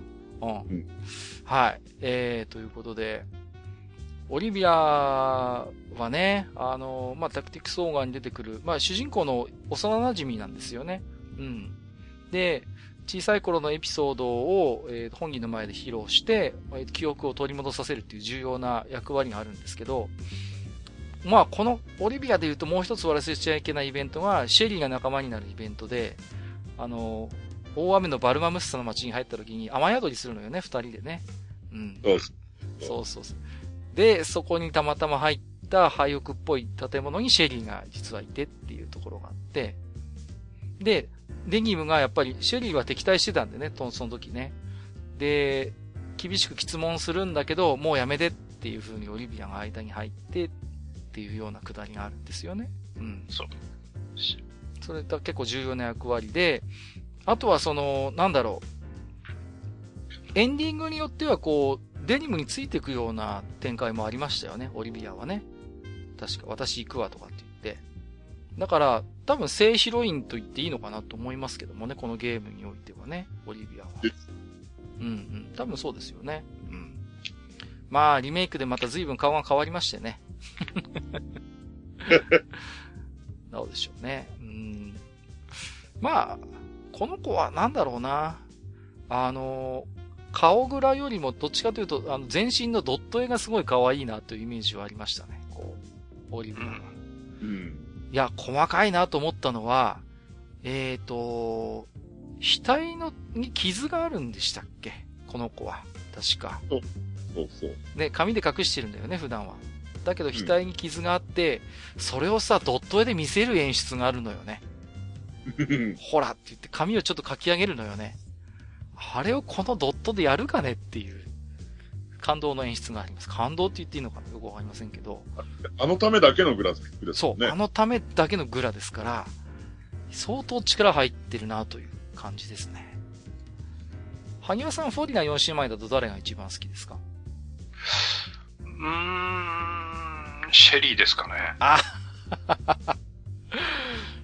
ある意味、シェリーが一番まともかなっていう感じもしないでもないんですよね。あの、親父の、あの、ひねくれた感じがいいですね。そうそう、やっぱりあのなん、なんて言うんですかね、こう、親父がやっぱり結構モルーバーはなかなかの人じゃないですか。癖が強いというか。で、巫女としての運命をなんか背負わされるようなところがあって、それにちょっと反発するような向きもあって、シェリーはバクラム軍に投降するんですよね。うん。トビンさんはどうですか？フォリナ4姉妹だったら。僕、オリビアかな。オリビアうん。いいですね。オリビアはなんかこう、その後がちゃんと描かれるし、うん。うんね、やっぱりデニムとのそういう関係も含めて、で、やっぱりデニムに、なんと、デニムの覚醒を促すやっぱりキーマンですからね。うん。まさに正ヒロインにふさわしい立場だと思いますよ。で、だし、彼女だけでしょ確かどのルートでも仲間になるのって。そうかな？そうか？いや、システィーナもそうじゃないか？反目、あれ？分かれないっけか？システィーナはどっかのルートで外れなかったっけ？外れたんだっけか？いや、ちょっとやばいな。記憶が曖昧になってきたな。システィーナは、そうか。あー、そうか。あの、過激派に所属してるから、ネオボルスタの方に行っちゃうんじネオゃない？ボルスタの方に行っちゃうのか。うん。そうか、そうか、そうか、そうか。ルートによっては、じゃあ、あれか。最後まで一緒にならないんだ。オリビアだけか。ああ。やっぱそうだね。確かに。うん。そういう意味でもやっぱ正ヒロインか。めんどくさい女てんこ盛りのタクティクスオーにおいては稀有なところがありますけどね。うん、僕はセリエが好きです。以上です。なんでです以上です。なんでですか？スーパーファミコンの可能性を広げてくれたヒロインだからです。さすがおっさま話がわかる。よく任天堂が OK したなと思ってます。えー、次の置き手紙。かささぎさん。うん、世代がドンピシャだったので、最初はエヴァの綾波でしたね。やっぱり通ります。その後は桜大戦の、えー、新宮寺桜に行きつつ、なでしこのル、えっと、えー、おっさんのこんな話は楽しいかのか自問自答。楽しいですよ。えー、ちなみに最近の嫁は、ペルソナ、えー、5の、えっ、と、アンちゃんです。アンズちゃんですか？これは。えっ、と、ペルソナ5僕やってないんでわかんないんですよね。どんなキャラなんだろう。はい。えー、我々よりちょっと若いのかな？綾波からスタートっていうことですけれどもね。う。うんん。綾波レイってもうものすごくこう人気出ましたけど、あのー人気の秘密、なんだろう、源って何なんだろうね。僕あんまり正直当時からみんながそんなに綾波綾波言うのがよく理解できなかったんですよね。ど、どうなんだうんと、まあ、ビジュアルはいいもの持ってるよね、まずね。まあまあ、それは認めます。はい。うん。うん、で、あとは、あの、えーっと、まあ、神事に対して、あの、心を開いていく過程がすごいわかりやすい子なんですよ。あー、なるほどね。うん。うん。あの、逆に、だから、あの、総流だと、うん。ね、あんたバカとかっていう、反目しながらっていう形じゃないですか。それもなんか、まあ割と少年漫画でありがちなそうそうスそうそう。テレオタイプですよね。うんうん。だけど、あの、綾波ってそうじゃなく、無から始まってだんだんこっちに来るじゃないですか。ああ、そうですね。うん。だから、嫌いよりも遠い位置なんですよね。もう、うん好きから一番遠いのは嫌いではなくて、嫌いよりその先に遠いところには無が、無関心があるから。でほらね。ね、あのー他の人に対してはそういう表情を見せないのに、うんそのうん。ね、例えば一つになりたがってるって言ってみたりとか、はいはいはいはい。そのね、これは涙って言って泣いてみたりとか、うんうんうん。うん。なんで、やっぱり、わかりやすいんだよね。あうん。ある種のこう、シンジとの共犯関係というか、こう、秘密を共有していくような感覚がありますよね、なんかこう。うん二人だけのなんか。何話だっけ？あの、なんか、えっ、と、なんか匂いのことかなんかを、うんうんうんうん。それこそ。えっ、と、エヴァに乗った時の匂いの話かなんかをシンジがして、うんうん、エレベーターの中でこっちを見ないで何を言うのよって、あの、すごい恥ずかしそうにはいはいはいはい言うシーンとかがあるんですよ。あるあるある。だから、そういうところで、その、あの、ね、お兄ちゃんたちはこう、ビシバシやられちゃうんですよ。はいはい。そこなのか。あああ、なるほどね。うんなんかちょっと分かった気がするな。うん僕はもうちょっと単純に、すごい後ろぐらい感じで話しますけど、はいはいはい。あの、すごい、あの、思い通りになりそうなキャラだったからじゃないですかね。ああ、はいはい。それもあるね。要素として。確かに。うん。なんでしょうね。こう、し、かシンジ君が支配できるものってほとんどないじゃないですか、エヴァンゲリオンって。そういう中で唯一シンジのなんか思い通りになりそうな雰囲気をちょっと持ってたりするところはありますよね。なんか、綾波ってなんか、受け入れてくれそうっていうか。そうそうそうそう。なんていうのかな、すごいこう、危険なほどに無垢なこう、関心とか、そういう行為を向けてくれるキャラクターですもんね、綾波ってね。うん。なるほどなで、こう、感情移入してる、こう、その、視聴者を、うん。なんかこう、かき乱すところもね、あるんですよ。ああ、はいはいはい。だから、その、あ、こっちに振り向いたのかなって思った瞬間になんか玄道の方を向いてすごい笑顔を見せてたりとか、はいはいはいはい。うん。そういうところでまたその、なんていうの？見てる側のジェラシーみたいなのも書き立てられるし、くすぐりがうまいんですよね。うん。そうそうそう。だからそういうやっぱ仕掛けがどんいっぱいあるので、あるね。うん。っていうのはあると思いますね。なるほどね。う。うんそうか。えーと、プラスさんいただいてます。えーと、フェリシア、ユキア、ルーミ、ジャム、チャムチャム、ごめんなさい、申しません、許して、吐血ということで。なんか、だいぶこう、なんか統一性が見えなくもないなという感じで。今日ですと、フェリシアとかユキアはもう出ましたよね。うん。ルーミっていうのは、えーと、ワクワクセブン。いや、ギャラクシーファイトじゃないか。あ、ギャラクシーファイトか。うん、多分。んギャラクシーファイトですよね。ワクワクセブン僕も一瞬思ったけど、多分ギャラクシーファイト。うんギャ。ラクシーファイトね。チャムチャムは、えー、サムスピの、えー、2作目 ?3 作目？シンサム。うん。新サム。うん。タムタムの妹でしたっけ？そうです。ですよね。うん。ジャムは、えー、っとね、属性か、いや、これね、ジャム僕迷ったんですよ。二つ候補があって、あのー他が大体割と獣系娘で統一してるじゃないですか。ええで、ジャムちゃんって言って、まあ、格闘キャラで探すとギルティなんだよね。ギルティギアなのよ。うん。うん。で、もう一つジャムちゃんって実は獣属性のジャムちゃんがいて、何かっていうとね、パチンコにいるのよ。ほう。パチンコにいるの。あのね、えーとね、ジャムちゃんっていう子がいて、あの、三強が出してるフィーバーパワフルっていう老舗のパチンコ台があるんですけど、そのパワフルシリーズに登場する、えー、三姉妹の一人がね、ジャムちゃんっていうの。この子が割と獣娘なのよ。そこと僕迷いました。多分こっちじゃないと思って、思うんですけど。はい。ムムちゃん、えー、ジャムちゃん、あともう一人だっけな。もう一人いて、ジャムちゃんって、ララちゃんだっけか。あの、うんそうそう。歌も出してんだよね、ジャムちゃんってね。そう。まあ、ムムちゃんが一番有名なんですけど、あの、パワフルだとね。うん。何の話をしてるんだ、俺は。えっ、と、怪しいですね。そう、怪しい。どっちの可能性もあるのよ。格ゲーに寄せるんだったら、確かにギルティのジャムなのよ。クラウドベリージャンプ。そう。だけど、あ、獣属性で寄せるんだったら、三強のジャムの可能性もあるわけ。僕、フィーバーパワフルすごい好きな台で、もうね、よく打ってたんですけど、当時はね。もう、わ、オールフルーツだ、なんつってね、やってたんですけど、はい。ちょっと迷いましたということだけお伝えしておきます。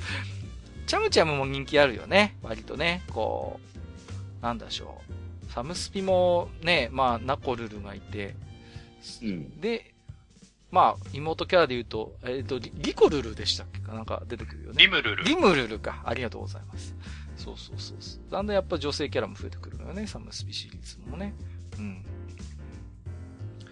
ああ、そうですね。まあ、僕はいつもね、シャルロット使ってたって言って、いつも、あの、ジダラクサイさんと萩谷さんに引きを物って罵られるんですけどね。はい。新作まあの頃は僕らの、うん、僕らの間ではチャムチャムは、あの、不評でしたね。ああ、そうですか。ううんん、あの、声が千葉玲子っていうことで不評でした。はい。千葉レイでしたね。はいはいははいい。確かにそうでした。割と甲高い声でさ、うるさいゲーセンでも結構聞こえるのよね。シャムちゃあの、ネタリロクワカ系でね、ふざけんなって思いました。はいはいはいははいはい。はいありがとうございます。えー、はゆちーさん。えー、愚者の宮殿。まだ純真無垢な子供の頃に親戚のお兄ちゃんの部屋で発見したラ・ブルーガールのせいで、魂に触手属性が刻まれてしまいました。悔しいでも、以下略ということで。いや、いや、これはどうだ？いや、恋愛対象になるのかな？言うても両辱者ですからね。えうん、ラブルガールも陰獣学園ですからね。ガチのエロアニメじゃないですか。ガチガチですね。もう、もう、ド本線ですよ。まあ、本当に。それは二次元恋愛に入るんですかね。いや、あれですかね。そっちの路線なのかな？奴隷戦士マヤとかあっちの方向に行くのかなこの人は。えー、まあいいや。えっと。はい、じいさんありがとうございました。はい。えー、みたらしなごめしさん。愚者の宮殿、絶対領域という言葉がなかった時代のアイドル、超音戦士ボーグマンのアニスファーム。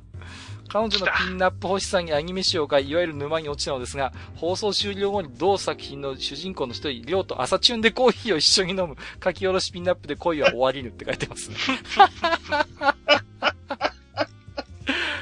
いや、でもね、あのーめちゃくちゃ人気あったのよね、アニスファームってね。これ、萩和さんも覚えてると思いますよ。うん。いや、もう変身シーンで何と言っても、そうそうそうそう。うん。こう、ねみんな、おーって思ったわけですよ。そうそうそう。キャストオフしますからね、彼女はね。いや、うんあの、防具ゲットオンで、ああ、はいはいはい、はい。変身して、えーっと、バルテクタうんをつけるときに、こう胸のバルテクターがつくときに、うん。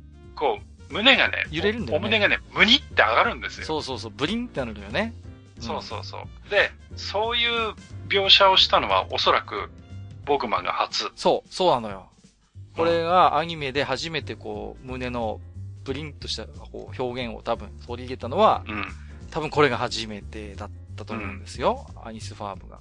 うん。で、正直超音戦士ボーグマン自自体は、そこまで人気出なかったんですけど、アニスファームはキャラとしてすごい人気が立って、アニメが終わった分、割と、と、結構ピンナップとかアニメ誌に載ったりしてたのよね。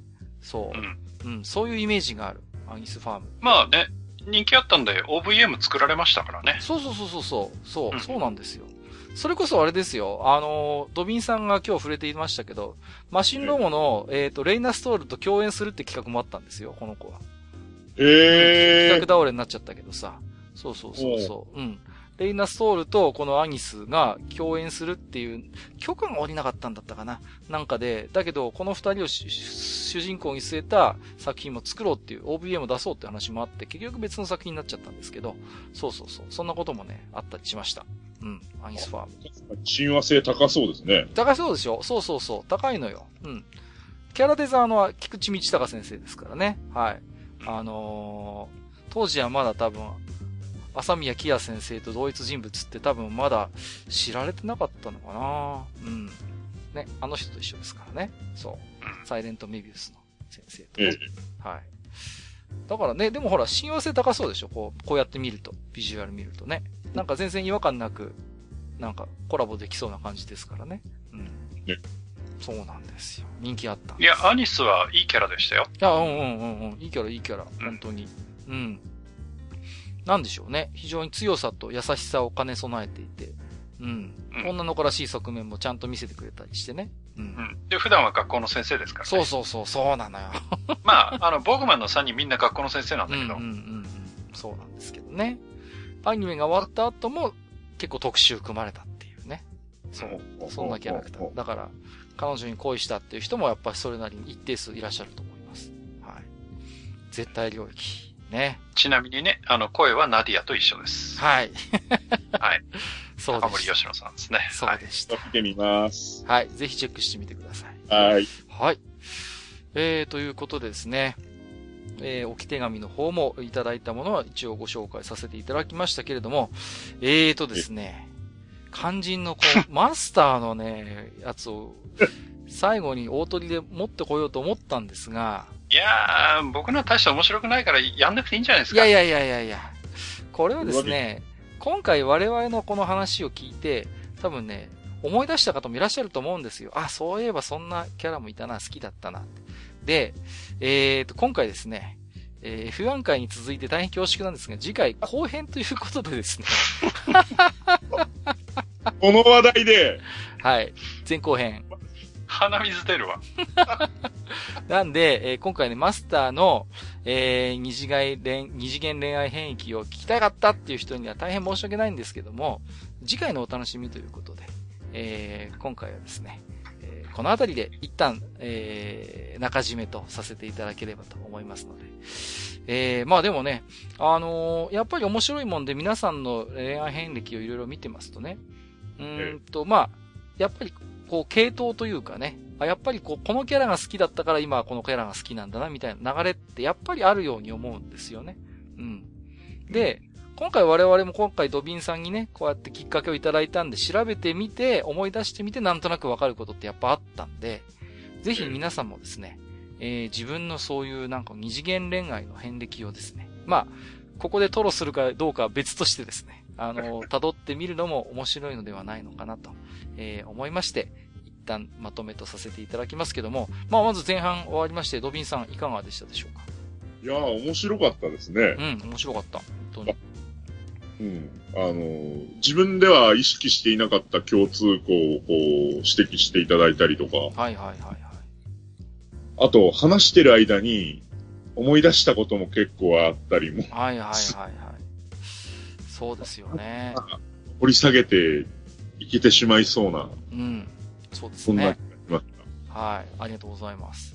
えっ、と、マスターは今日はいかがでしたでしょうかね？そうですね。まあ、閣下はともかく、うんあの、ドビンさんと、あとリスナーさんとね、うん。あの、の、まあ、へまあ、性癖の、まあ、暴露をね、うん。まあ、聞いてると、あの、年代の違いに死にたくなりますよね。はい。いやいやいやいや。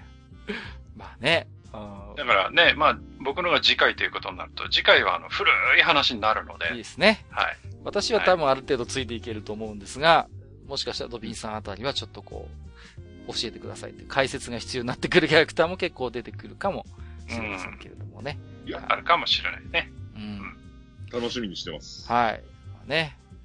もうね、僕が最初にね、いきなりリスの女の子から始まった時にね、どうしようかと思いましたけどもね、なんとなく形らしい形になりましたんでね。でもね、きっといると思うんだよな。僕以外にもこう、リスとかボッコ隊長好きでしたっていう。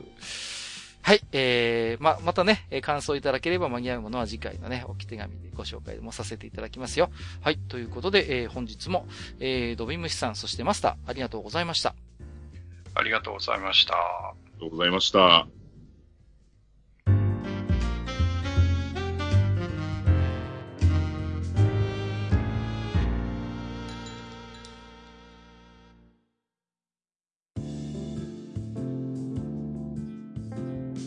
はい、えー、というわけでですね、えー、皆さんの恥ずかしい話をですね、えー、いろいろとお魚にしてやってまいりましたが、えー、今回はね、えー、とりあえずこの辺で前編終了ということで、今回の愚者の宮殿をお開きにしたいと思います。はい。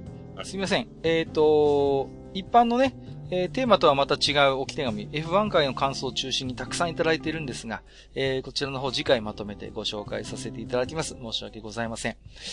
えーと、まあね、えー、枕でも少しお話はしましたけれども、まあ、北海道は、まあ、ブラックアウトですか。あの、うん、なんかもうね、ブレードランナーみたいな感じもしますけど、用語だけ聞いているとね。結構、羽生さんね、はい、大変な思いをされまして、まあ、いろいろと感じることとかもあったんじゃないですか？その辺は。いややっぱりね、うんと、二晩ですか。丸々ね。うん。うん。丸々二晩くらい。まあ、電気がなかったので。はい。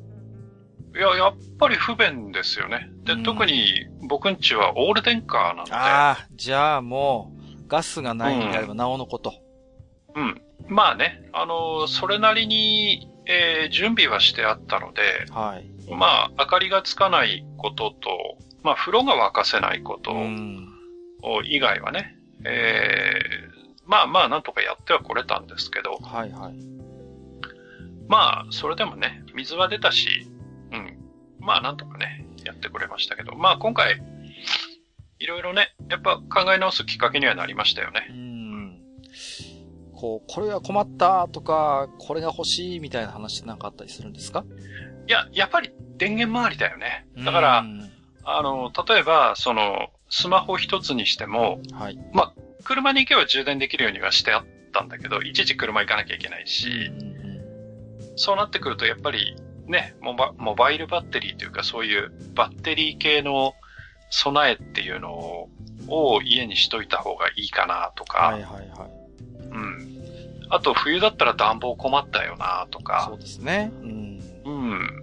まあそういうところはね、これからちょっと、あのー、また今後もあるかもしれないんで、揃えていかなきゃいけないかなと思いましたけどね。結構やっぱりね、あの、ツイッター周りを見てますとね、実際に被災されてる方とか、電気が止まって困ってる方が、これがあると便利ですよとか、あとは、まあ、身近なところで行くとね、簡単にランタンのようなものがペットボトルで作れますよみたいな、ちょっとライフハック的なね、情報もいろいろと拡散されていたように思うんですが、まあ、特にその中でもこう、マスター的になんかこう刺さったな、みたいな情報ってあったりしますか？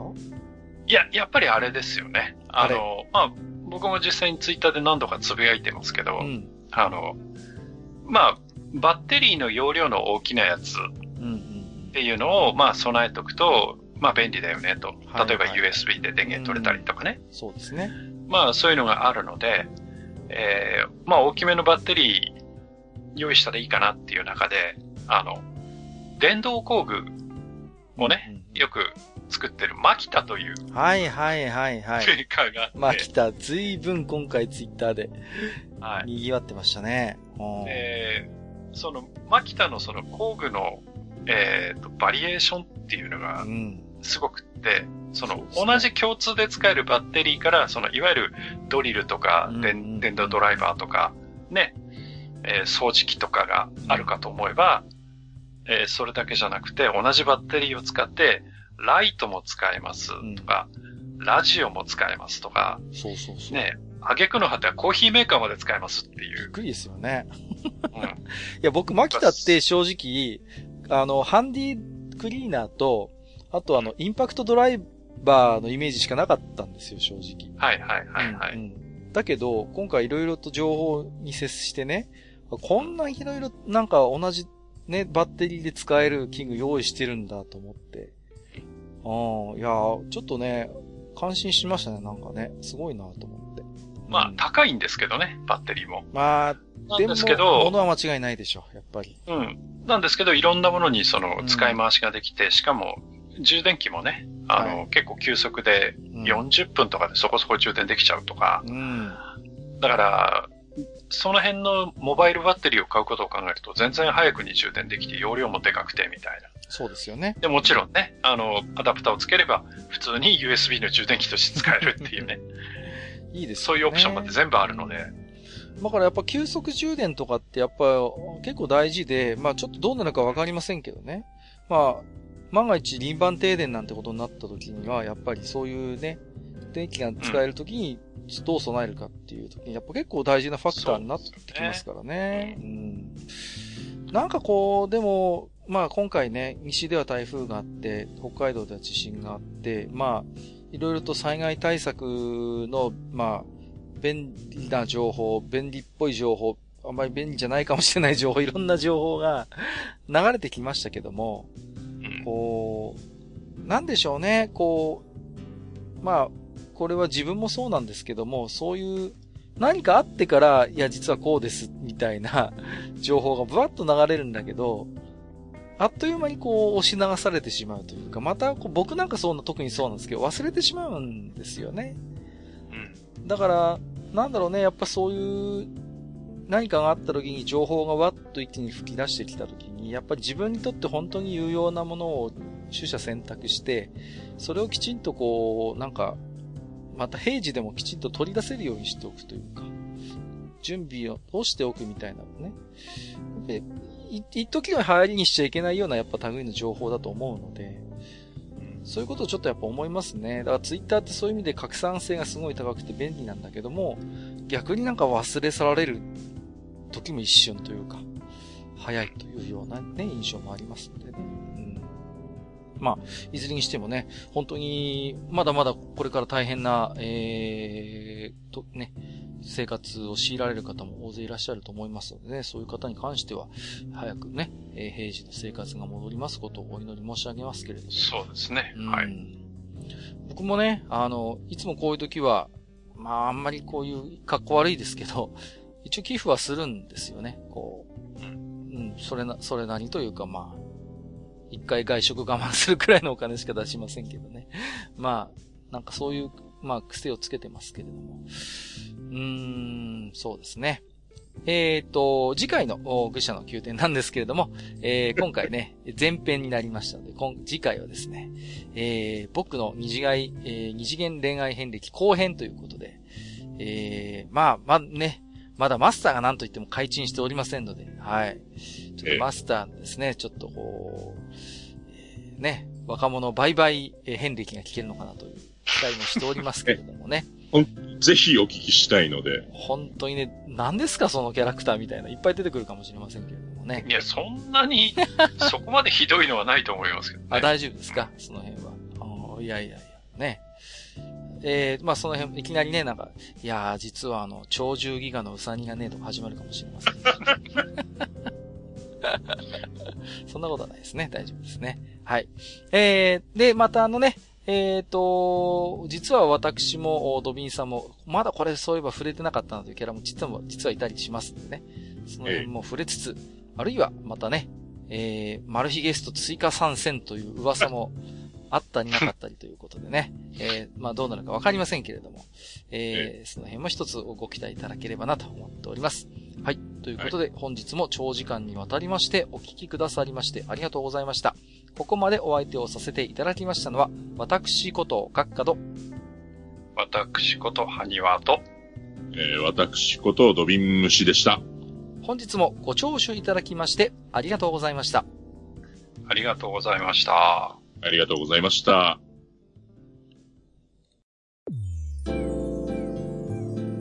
めんどくさいおっさん二人と愉快なゲスト、そして皆さんのお便りで成り立つバー、愚者の宮殿。